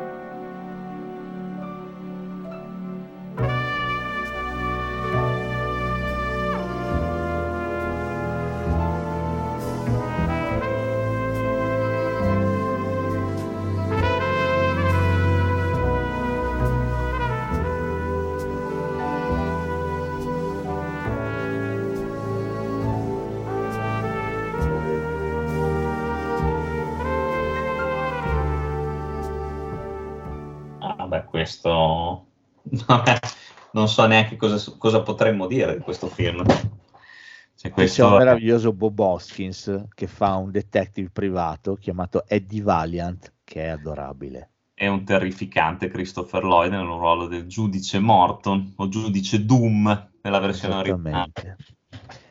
Qui Hoskins è meraviglioso. Quanto fa a gara con se stesso per odiare i cartoni animati Sì. e quanto più cerca di allontanarsi da loro, più ci ricasca con tutte le scarpe. E dovrà aiutare il buon Roger Rabbit, il quale è accusato di omicidio, di aver ucciso il suo, il suo capo, il suo produttore. Chissà, forse perché se la intendeva con sua moglie, Jessica Rabbit, che è leggermente diversa da Roger. Tanto non è un coniglio, mettiamola così. E mi ricordo, ma tu non so se ti ricordi, tu non so quanti anni avessi nell'88. Quanti anni avevi nell'88? 11 anni, 11 anni. 11 anni, quindi sei, e- e- eri ancora diciamo piccino. Io nell'88 già ne avevo 16 Mhm. e quindi, vabbè, piccola parentesi personale, in cortile, a scuola, giravano i giornaletti Osè, Penthouse, eh, Playboy, i fumetti, mega fumetti, quelli poi li leggevo dal barbiere, Lando, il Tromba, cioè, meraviglia, cioè meraviglia, Succhia, Oltretomba, cioè vabbè, meraviglia, non, non spalanco neanche questa porta perché dentro c'è veramente tutta la mia gioventù. Comunque qualcuno l'ho letto anch'io. Bravo, beh, beh, però 11 anni forse era un po' presto. No, no, li ho, li ho recuperati però degnamente dopo, negli Ma anni... dopo ci sta, no, ci mancherebbe. Però devi sapere, nell'88 Penthouse uscì in edicola con il paginone centrale, c'era Jessica Rabbit nuda. Fantastico. Io pagherei per aver tenuto quel numero. Per averlo ancora, purtroppo non ce l'ho più. Eh, mia madre ha epurato completamente. Magari varrebbe anche dei soldi. Però, ma per quello io dicevo, è mica per altro, cazzo mi frega di vedere Jessica Rabbit nuda. Eh, è per i soldi che vale, perché magari varrebbe un sacco di soldi. Può essere, Beh, può per, per dirti quanto era entrata nell'immaginario collettivo, perché Penthouse ci facesse il paginone centrale. Cazzo, è un cartone animato, porca troia. Sì, sì. Questo era Roger. Roger Rabbit fu un cartone animato che sconquassò il cinema. Base al cinema un botto. Io lo vidi al Metropolitan un sabato pomeriggio con la mia compagna di classe Francesca Terrastino, mi ricordo ancora nome e cognome, ovunque tu sia ti saluto. No, solo compagna di classe, amica e basta. Però andammo insieme a vedere Roger Rabbit. Lo vidi anch'io al Metropolitan, eh, mi ricordo che lo davano lì, è vero, è vero. Ma che Fantastico. film meraviglioso è. Ah, beh, vabbè, ti ripeto, cioè, Roger Rabbit ha fatto storia. Poi la cosa bella, secondo me, che è sempre stata è proprio il fatto di saper eh, miscelare perfettamente il noir, perché è molto noir sto film, con, Ammazza la vecchia col fleet. con- esatto, con la commedia, con la commedia, col, com- cioè com'è, soltanto la pensata di, di mescolare il noir con l'animazione, con i cartoni animati, cioè Ma mettere il personaggio di Baby Herman. Ma che cazzo è Baby Herman? Questa storia puzza con i miei pannolini di ieri. sì, ho le voglie di un cinquantenne e il pisellino di tre anni. Cioè. Esatto. Che fuma il sigaro, ma che bello è! Meraviglioso. Pazzesco. Poi è bello, meraviglioso. poi è bello come comincia anche questo film, che comincia col cartone animato di Roger Rabbit e Baby Herman e dopo vedi dietro le quinte. Sì, sì, che è fantastico. No, è un film bellissimo. Hai un coniglio in tasca o sei solo felice di vedermi? Questo è un film di una bellezza. Questo, guarda, si potrebbe citare tutto, cioè, ma poi sono tutti indimenticabili da- dal Taxi Benny, le faine. Cioè, A me fa sbragare due cose in questo film. Al, al di tutto, cioè, questo è un film bellissimo, cioè è un capolavoro, però di tutto quanto. Io impazzisco quando tira fuori la spada sì. Che si mette a cantare la spada. The swing is word. Tira fuori la spada. Mi fa sbragare e mi fa sbragare le pallottole. ah, beh, sì, anche quello. Le pallottole sono meravigliose con la pallottola Sioux che tira fuori l'accetta gigante. Ma che bella è! Mezze cartucce. È veramente un film pieno, pieno di idee. La salamoia, porca puttana. Salamoia, Dumbo che appare. Ma che bello è! Fantastico. Pensa al casino che hanno comunque avuto per realizzare questo film di mettere d'accordo tutte le case di produzione Eh per sì, i personaggi. sì. Pazzesco, pazzesco. E Ma poi bello perché è anche un omaggio alla- all'animazione quella vecchia perché c'è Betty Sì. Boop. Esatto, esatto. No, ma è bello. Poi è anche, poi comunque al di là di tutto c'è anche la, i personaggi sono approfonditi, cioè Eddie è anche commovente quando ricorda il fratello che è stato ucciso. Ma certo, ma poi la- Bob Hoskins era un attore. Ma com'era Bob Hoskins? Pazzesco. Grandissimo attore. Poteva fare di tutto. Cioè, è stato bravo paradossalmente anche in Mario Bros. Bob Hoskins. Sì, sì, sono d'accordo. sono Voglio- d'accordissimo. Sono d'accordissimo. Dignitosissimo. Sì, sì, sì. No- non si può dire un cazzo, è uno- un attore straordinario. Ha fatto un film più bello dell'altro. Io non mi ricordo una parte che sia stata fallace di Bob Sì, Hoskins. sì, no, è fantastico. Bravissimo. È bravo a fare spugna. Era Sì. bravo a fare il serial killer. Viaggio Il viaggio di Felicia. Poi in Doomsday anche ha fatto, secondo me, un bellissimo. Sì, bellissimo, bellissimo. Cioè, no, no, qua non è- E poi comunque anche qua ci sta veramente a perfezione. Cioè, è, il- è l'attore ideale, perché anche lui sembra quasi un cartone animato. Cioè, quando fa le facce è talmente goffo, bastraccagnotto, che ti sembra, cioè, lo vedi idealmente, che si muove perfettamente in cartunia. Sì.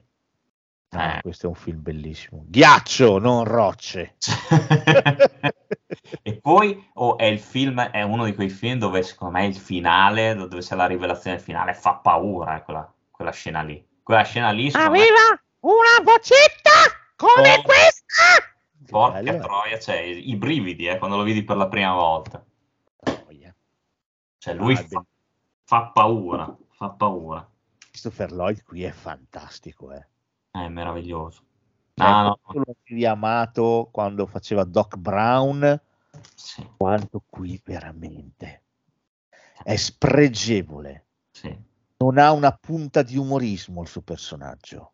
sì, sì, è sì. cattivissimo e questo per me è fondamentale perché tutti questi cazzo di cattivi annacquati che fanno i bonaccioni hanno rotto i coglioni. Invece lui è un cattivo dall'inizio alla fine. Meraviglioso. Poi c'è quella scena anche terrificante quando uccide la scarpa in salamoia. Eh, certo, la scioglie. Cioè non, non te l'aspetti, non te lo aspetti in un film del genere. Ammazza la vecchia. a un certo punto Roger non ce la fa più. Spacca il muro. Col fleet. Ma poi è meraviglioso quando fa bevi il tuo drink. Non lo voglio il drink. Sì che lo vuoi. Non lo voglio. Non lo vuoi. Lo voglio. Lo voglio. Insomma, Ho detto che lo voglio. Come Bugs Bunny e Daffy Duck. Sì. Cioè, bellissimo. La, la famosa scena della, della stagione di caccia alle anatre. Conigli, anatre, conigli, eh, conigli, anatre, bellissimo. Ah, che film meraviglioso. Questo, questo è fantastico, veramente fantastico. Bene, visto che siamo nell'animazione, o questo, cioè, non potevo non mettertelo, dai. So che è Ah, uno dei tuoi questo- film preferiti. questo Poi appena ho, ho detto che facevo i detective, già subito oggi Giuseppe, ma Eh, non è che c'è anche il mio preferito? Ho letto, ho letto infatti, fantastico. Sì, ve l'ho messo il vostro preferito. Non è tra i miei preferiti, ve lo dico. Io sono- ero già grandino quando è uscito nell'86, avevo già 14 anni. L'animazione mi piaceva, però sai, è quell'età un po' bastarda, i 14 anni, che magari un po' la rifiuti. Inizi a riapprezzarla quando sei un po' più grande. Se hai il se non ce l'hai, è stato bello rivederci. Io avevo, ho il cuore, ce l'ho ancora, quindi l'animazione mi piace tuttora ancora tanto. Anzi, dopo dovremmo fare un discorso sui Minions 2.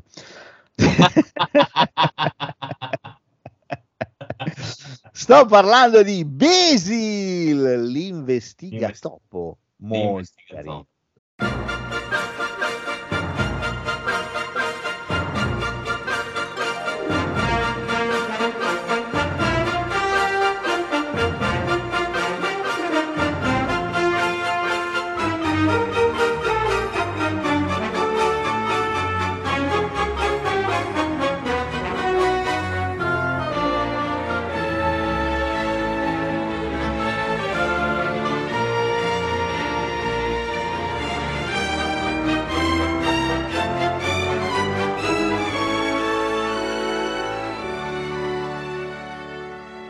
Sì, sì, questo è uno.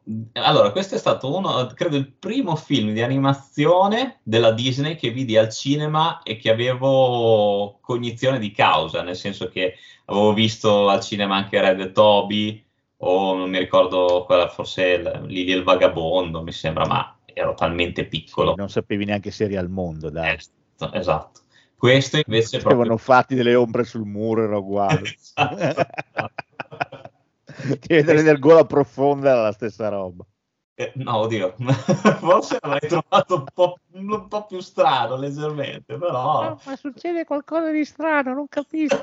Guarda il film e zitto. Vabbè, Poi, poi neanche, ma, cioè, al massimo papà, non mamma. vabbè, magari era la mamma emancipata che vuole portare il figlio e svezzarlo. Che cazzo ne, ne so io? Il papà guardava, stava a casa con il nome della rosa. Esattamente. No, stava a casa con il Basil. Comunque, no, questo qua eh, ho sempre avuto un bellissimo ricordo, anche perché secondo me c'è uno dei cattivi più belli anche dell'animazione Disney. Per me Rattigan. Rattigan. Per me Rattigan è un gran cattivo, un gran villain. Però bello, carino. No, io l'ho visto, questo non l'ho visto al cinema, io lo recuperai dopo in videocassetta. Devo dire, quello che funziona tanto in Basil, intanto si ispira al celeberrimo Sherlock Holmes di Baker Street, quindi Ah. è per me un personaggio talmente enorme che ce l'abbiamo nel culo sempre, Sherlock, sempre, anche oggi ce l'abbiamo nel culo perché comunque gli siamo debitori. È interessante che la Disney abbia deciso di fare questo omaggio, tra l'altro tratto da libri a loro volta di Basil, che erano Mm. tratti dalle avventure di Sherlock Holmes. Bellino vedere le trasposizioni, Sì. eh, molto carino. Il dottor Watson eh, che diventa un topolino, Esatto. Holmes che diventa un topolino, eh, bellino. Moriarty è un ratto, non è più un topo, è un ratto. E ha un aiutante pipistrello addirittura. Esatto. È carina la trasposizione che hanno fatto, mi piace. Sì, sì, sì, ma poi, poi secondo me c'è anche qua c'è una bella ricostruzione animata di, di Londra. E poi c'è la scena finale, secondo me, avvincente, quella nel Big Ben. Sì, Sì. Quella, quella è fatta molto bene, c'è una bella colonna sonora in sto film. No, è fatto bene, per quanto comunque fosse uscito in un periodo in cui la Disney non è che se la passasse molto bene. eh. Tant'è La che, do- passava molto male qua. Mm. Tant'è che anche quello dopo che è uscito, mi sembra Oliver and Company, non è che fece chissà, tra l'altro film, quello, ecco, quello non mi Oliver è brutto, eh. Sì, film molto molto debole quello, quello è molto molto debole. Però Poi fecero beh, Tarno nella pentola magica in questo periodo qui. sì, che quello invece l'ho trovato carino, quello a me è piaciuto. Però sono film abbastanza debolucci se pensi Sì. a quello che sarebbe venuto dopo. La rinascita arriva con la Sirenetta Sì, nell'89. sì, sì, è vero, è vero. Questi sono anni un pochino di flessione in casa Disney. Erano anche i film che duravano, ti ricordi, un'ora e dieci, un'ora e un quarto. Questi qua erano- Questo dura 72 minuti. Sì, sì. Però questo, questo è veramente molto molto carino. A me- io questo ce l'ho, ce l'ho nel cuore. Mi ricordo che comprai anche il videogame del Commodore 64. Una merda. il videogame una merda, però. Mai come il gioco di ET per Atari. Ah, davvero, ha portato al fallimento dell'Atari il gioco ecco. E siccome usciva ET, commissionarono il gioco in fretta e furia. C'è un documentario che racconta sta storia, tra l'altro, ed è bellissimo. Vi consiglio di guardarlo. Mi ricordassi il titolo sarebbe anche interessante, ma non mi viene in mente. Vedi, Però avess- se cercate documentario ET Atari lo trovate. vedi, se avessero fatto gioco in videogiochi invece della cosa, l'Atari si avrebbe sfondato. Vedi, a fiducia il videogioco lo fecero in modo talmente pressappochista e veloce che la grafica faceva cagare e il gioco stesso faceva cagare. Ne prepararono delle tonnellate perché si aspettavano la vendita di Natale del tutto esaurito. Avevano tanti di quelli invenduti che i giochi vennero sepolti nel deserto. I giochi rimasti nel documentario che ho visto io, siccome era una specie di leggenda questa cosa qua, sto Sì. tizio va nel deserto a cercare i videogiochi sepolti dell'Atari di ET e li trova. e li trova. Bellissimo. Ha portato al declino dell'Atari quel gioco lì. Quindi, insomma, Basil, che, che potesse non essere il top, sicuramente è meglio. Sì, a parte che comunque non dimentichiamo che i registi comunque di Basil sono gli stessi poi mh, di, di- di- di film come secondo me cos'era il eh, se non sbaglio anche la principessa era Ranocchio eh. La princip- Addirittura. sì, sì, sì, eh, John, Ron, Ron Clemens mi sembra è Masker, John, John Masker. Sì, sì, no, ma e loro due hanno fatto un botto di roba. Sì, che hanno fatto anche il pianeta del tesoro, che a me anche quello è piaciuto molto. Sì, sì, sì. Eh, la parentesi avventurosa della Disney, Atlantis, il Esatto. pianeta del tesoro, carini, però sì, siccome ancora la direzione, eh, cioè hanno avuto una sbandata, ecco lì.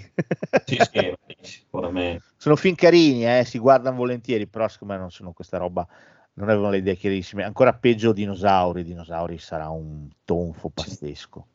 Osceno. Sì. Questo però, pur considerato il periodo di flessione, questi lo guardo sempre molto volentieri. Questo è Eh. veramente molto carino questo film. Sì.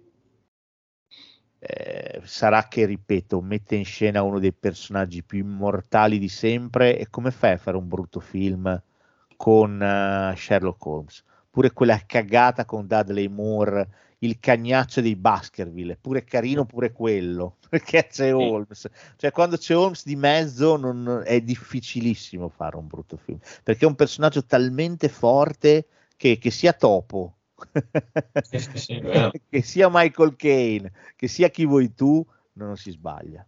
Non si basta, sbaglia. Basta poi citare anche, ne abbiamo già parlato qualche volta, di Senza Indizio, meraviglioso. Sì, appunto c'è Michael Caine. Eh. no, eh, hai visto che abbiamo parlato della tua infanzia, parliamo anche della mia, quindi Mm. visto che abbiamo parlato di Sherlock Holmes e la produzione di Sherlock Holmes in pellicola è sterminata, ho citato un film del 1985, un anno prima di Basil, che però per me, che lo vidi al cinema, ha rappresentato qualcosa di molto forte. E sto parlando di Piramide di paura.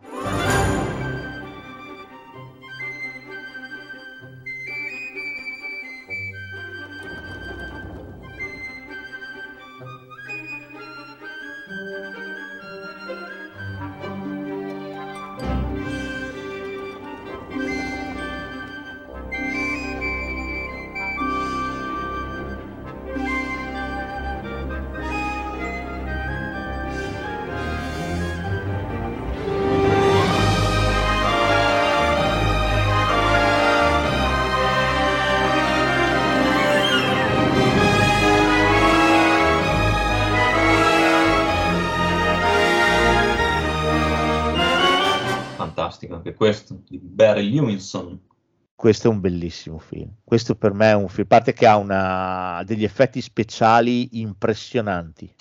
Sì, sì, cioè, io mi ricordo sempre la scena della, della vetrata. Io Pazzesco. penso che entrai al cinema con quella scena lì. Ah, è fantastico. Rimasi sconvolto, sconvolto.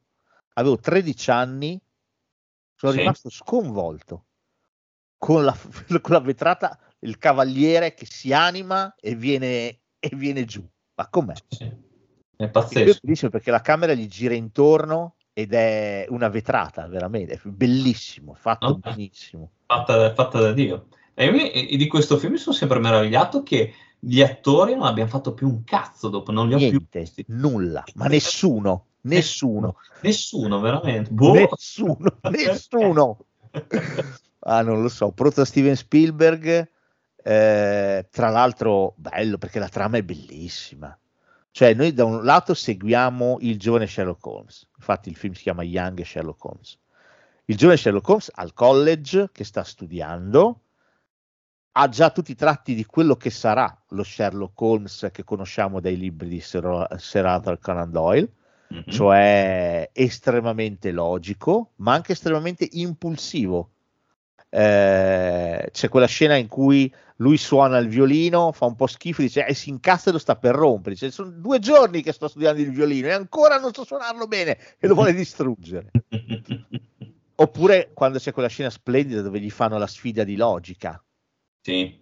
che fanno Sì. sparire l'orologio e lui lo deve trovare.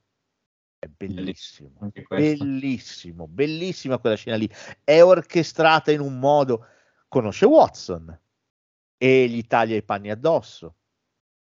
Eh, E poi, e poi c'è Sherlock che piano piano è innamorato questa volta, ma è innamorato della scienza, della tecnica, della deduzione, della logica e davanti a lui si pone qualche cosa di enorme da risolvere perché stanno iniziando a morire delle persone. Tra l'altro, in preda alle allucinazioni, allucinazioni che fanno morire la gente perché sono talmente vivide che sembrano vere.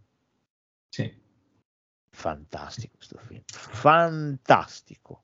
E poi scopre la piramide sotto Londra, il Rametep, Rametep, Rame, bellissimo questo film. Poi, poi ti dico, mi piace tantissimo anche la scena duello finale sul ghiaccio. bello sul ghiaccio è meraviglioso.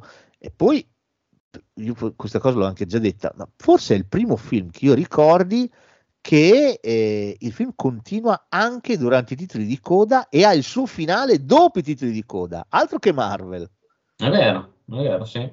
Sì, sì, sì, sì. Altro che Marvel. E poi E- comunque è un, fina- è un film per ragazzi, però non ha questo finale, se vuoi, così conciliatorio. eh. No, no, assolutamente, Quindi- assolutamente. Eh, mi è piaciuta anche questa cosa. No, No. bellissimo, bellissimo film questo. Qui c'è tutto, qui c'è tutto quello che un ragazzo può sognare e desiderare da una pellicola. Questo è veramente un film bellissimo. E il finale, come hai detto tu, non è per niente conciliatorio, è un finale molto triste, molto Sì. triste. Ma guardatevi anche i titoli di coda, con quella carrozza che va in mezzo alla neve, arriverà da qualche parte e arriverà in un albergo e ci sarà da vedere chi c'era su quella carrozza e soprattutto il nome che scriverà sul registro dell'albergo. Questo è un bellissimo film. Tra l'altro scritto da, da cosa? Da, da Chris Columbus. Ah, sì, si riconosce comunque l'impronta. Eh, questo è un bellissimo film. Veramente bello. Io, per chi l'ho visto al cinema, davvero indimenticabile. Indimenticabile. Sono convinto. Va bene, ultima, ultima tranche, indagando il colpo di scena. Ok, bello, mi Iniziamo con un film di Wolfgang Petersen che ci ha lasciato anche da poco, poverino. Eh sì, mi è dispiaciuto. Film del 1991 che si intitola in originale Shattered, prova schiacciante.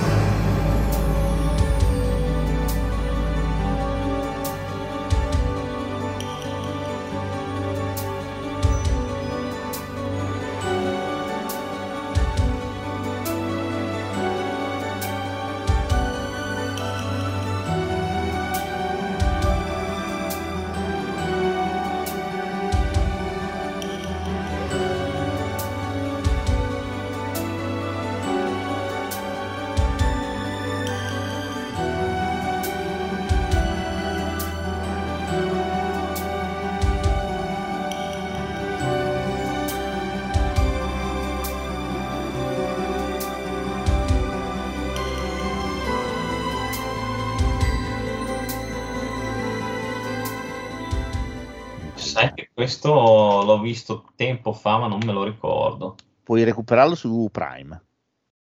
C'è su Prime, te lo consiglio. Mm. C'è un Tom Berenger meno irritante del solito. C'è un Bob Hoskins da applauso. Qui Bob Hoskins che fa il detective è meraviglioso. E poi c'è Greta Scacchi. Greta Scacchi era quel periodo della carriera in cui sembrava che Greta Scacchi dovesse spaccare culi, diventare grande attrice. Aveva fatto il film con Jason Ford, eh, Presunto Innocente, aveva fatto. E poi aveva fatto questo, poi farà altri ruolini, però non è mai diventata una grande attrice. Poteva Che essere amore, invece era un calesse. Io se non mi sbaglio, questo qua, non so se adesso ti dico una cagata, ma non è quello dell'incidente stradale dove lui si fa l'operazione di chirurgia? Sì, è l'incidente stradale in cui il film inizia con un incidente stradale. Eh, eh, ok. Una macchina esce di strada di notte, la passeggera, che è Greta Scacchi, viene sbalzata fuori dall'auto, Sì. il guidatore, che è Tom Berenger, eh, riporta danni considerevoli, sfonda il parabrezza e rimane sfigurato fondamentalmente. Ok. A questo punto corse in ospedale, dopo mesi di riabilitazione il nostro si rimette, ma gli fanno anche una serie di interventi chirurgici al volto per fargli riavere il volto del marito di Greta Scacchi. Oh, adesso, adesso mi torna in mente, soprattutto mi torna in mente il finale, la rivelazione di sto film che secondo me è fantastica, ed applausi. Sì, anche mia moglie la pensa come te perché gliel'ho fatto vedere La ed è rimasta molto colpita.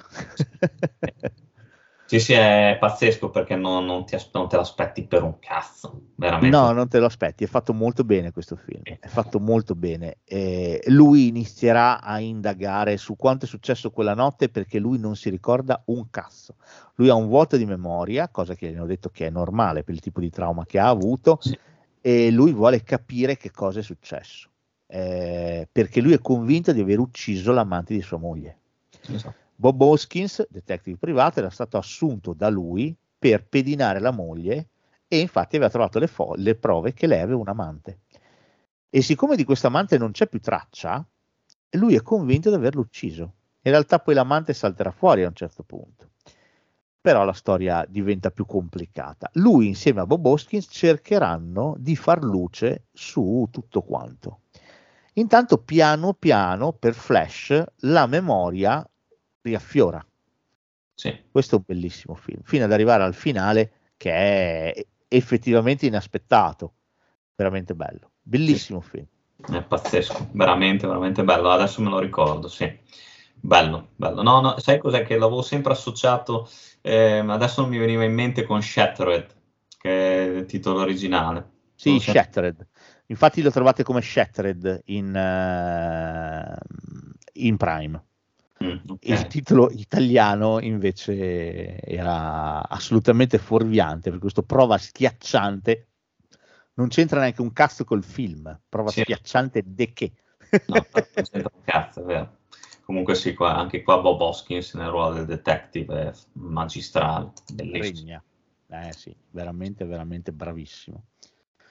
Va bene, abbiamo quasi finito. Film del 2007 diretto da Ben Affleck, tratto da un romanzo di Dennis Lihan, lo stesso che aveva scritto anche Mystic River, Gone Baby Gone. Ah, anche questo, che bello.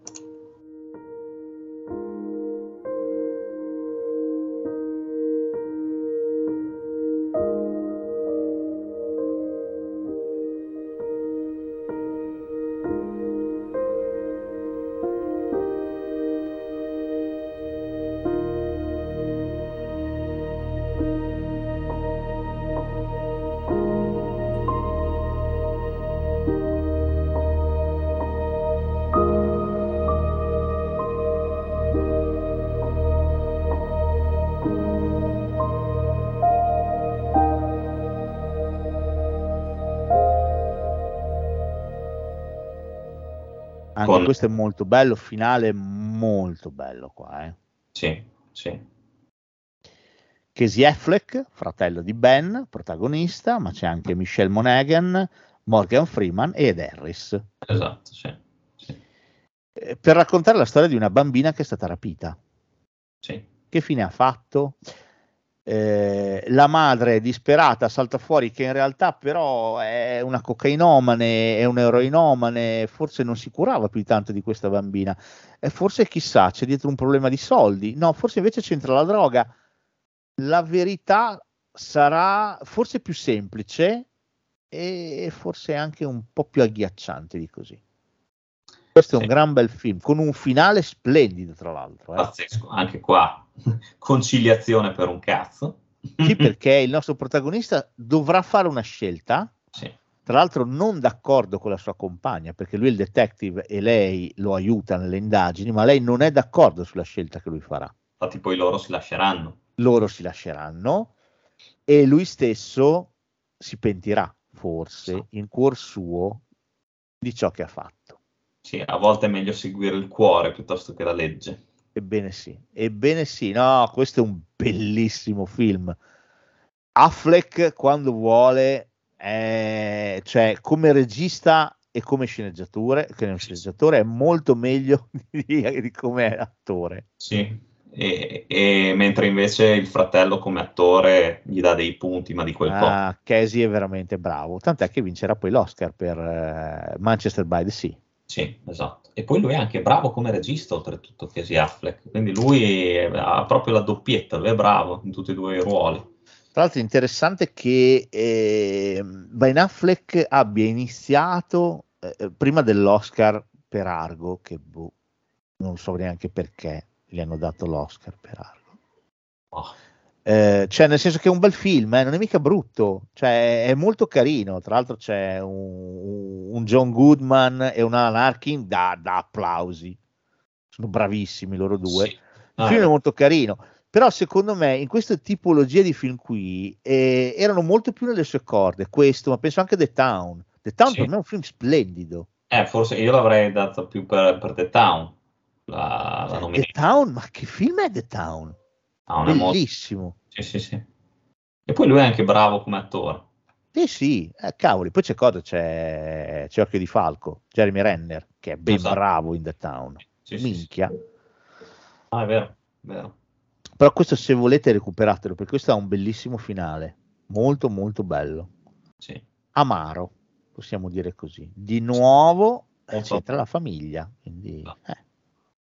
Va bene, chiudo con l'ultimo film, eh, un film del 1991 di nuovo, torniamo negli anni 90, stesso anno di Shattered, è un thriller, c'è Liam Neeson e Laura San Giacomo, che all'epoca sembrava che potesse spaccare culi come un'assassina, dopo che aveva fatto sesso, bugie e videotape di Soderbergh, invece no. È un film diretto da Simon Moore e si intitola Innocenza colposa.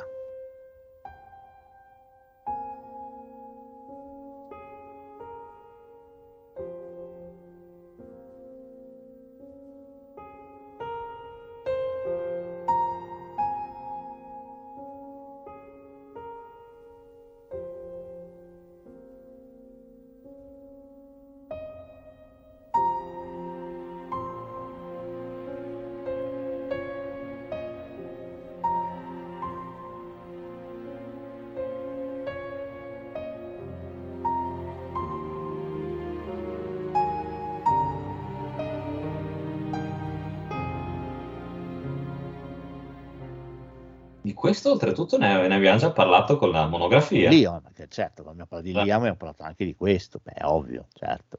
Gran film anche questo.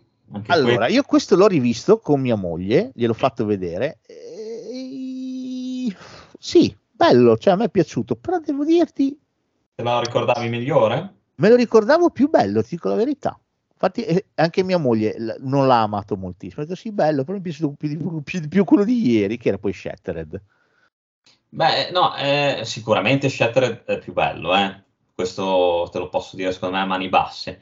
Questo però secondo me ha una buona atmosfera e poi c'è anche questo, sai, ti dà quella tensione sul finale che secondo me è impagabile. eh. Quella sì, sai che cosa? Ah, è figlio di qualche minchiata, nel senso che il film inizia con nel passato, diciamo, qualche anno prima delle vicende che, che verranno poi raccontate, dove c'è Liam Neeson in macchina in appostamento col suo amico, Ok. ti ricordi?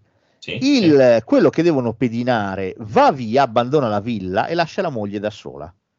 Allora lui prende, va dentro e si inizia a trombare la moglie di questo.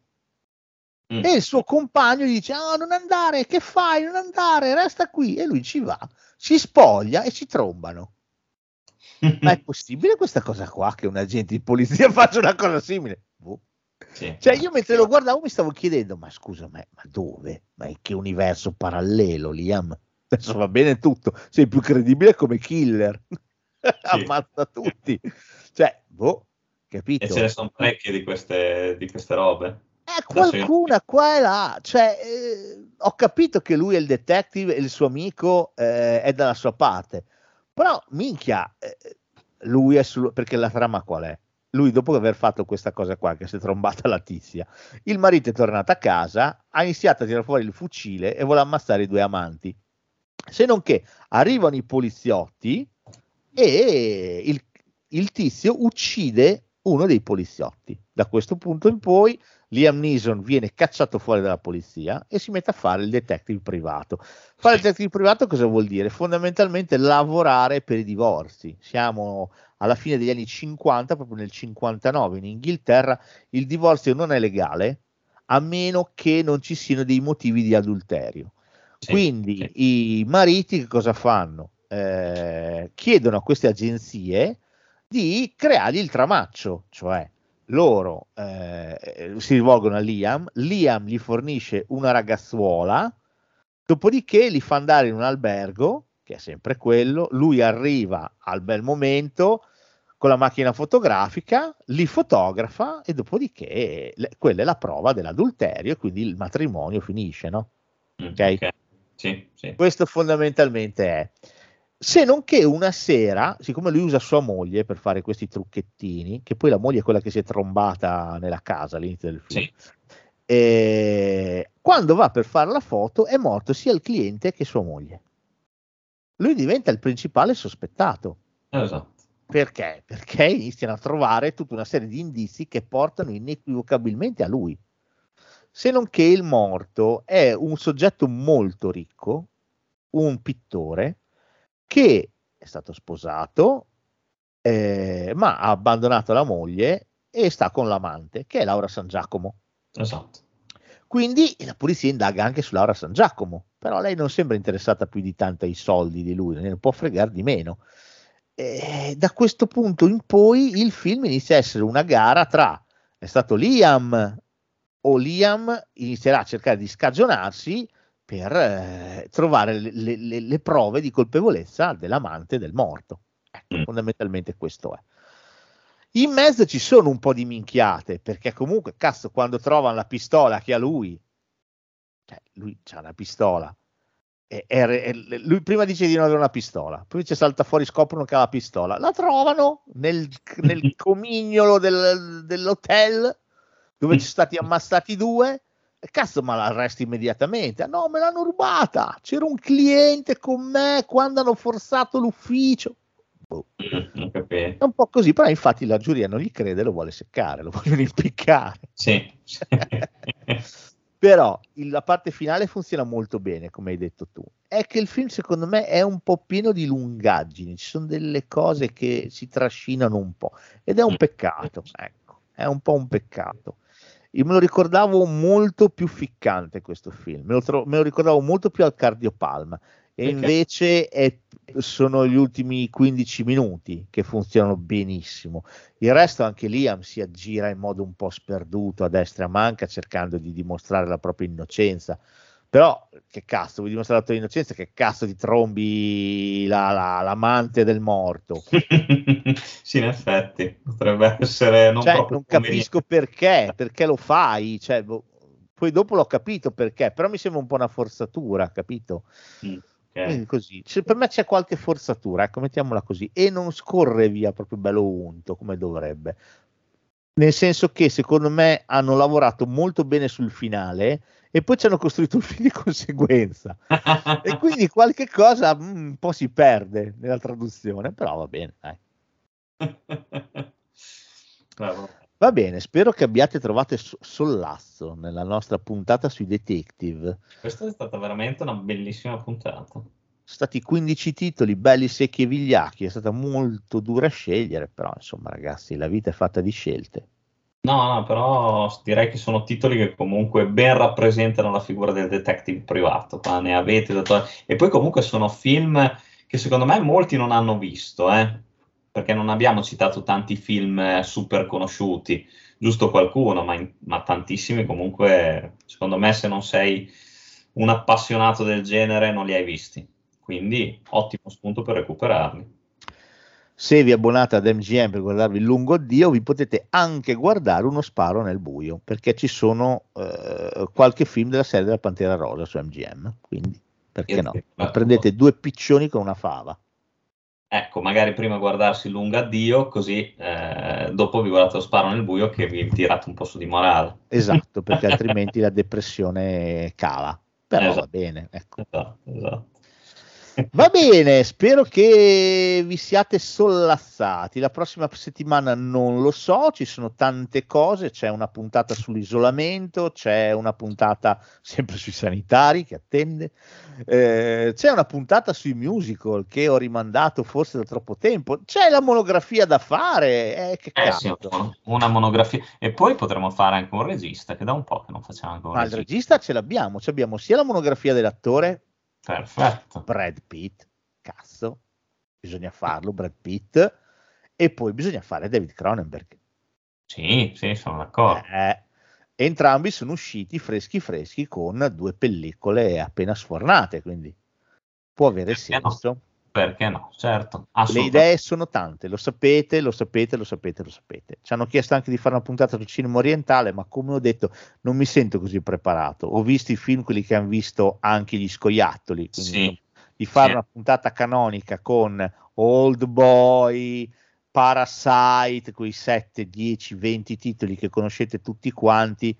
Kim Ki-duk, cioè, boh, eh, oppure che sia un po' banalotta, quindi No, Lasciatemi pensare un po', poi non so Carfa cosa ne No, pensi. no, sono d'accordo con te perché anch'io non è che abbia questa grossa preparazione sul cinema orientale. Mi piace, ma sono ancora abbastanza acerbo. Ho visto diversi titoli, ma anch'io sono quelli che conoscono più o meno tutti. Però insomma possiamo pensarci tra Kinky no, no, Coreda, John Woo, cioè ce n'è finché vogliamo, quindi sì, possiamo sì, anche pensarci. Perché no? Perché no? Perché no? Va bene, alla prossima cosa dici? Alla prossima, assolutamente sì, perché no? Ci sto, sempre pronto Stai. a buttarmi in una nuova avventura filmica. sempre con tangina in poppa. Ah, sicuramente, con due poppe. sì, che brutta immagine. La uh, colonna sonora che chiude questa puntata porta il titolo di No More Time Outs. È tratta dalla soundtrack di Out of Sight, film con George Clooney e Jennifer Lopez di Steven Soderbergh e la colonna sonora è firmata da David Holmes. È una roba che non si sente da nessuna parte, la fa sentire degenerando, perché no? Alla Applauso, prossima. Alla prossima.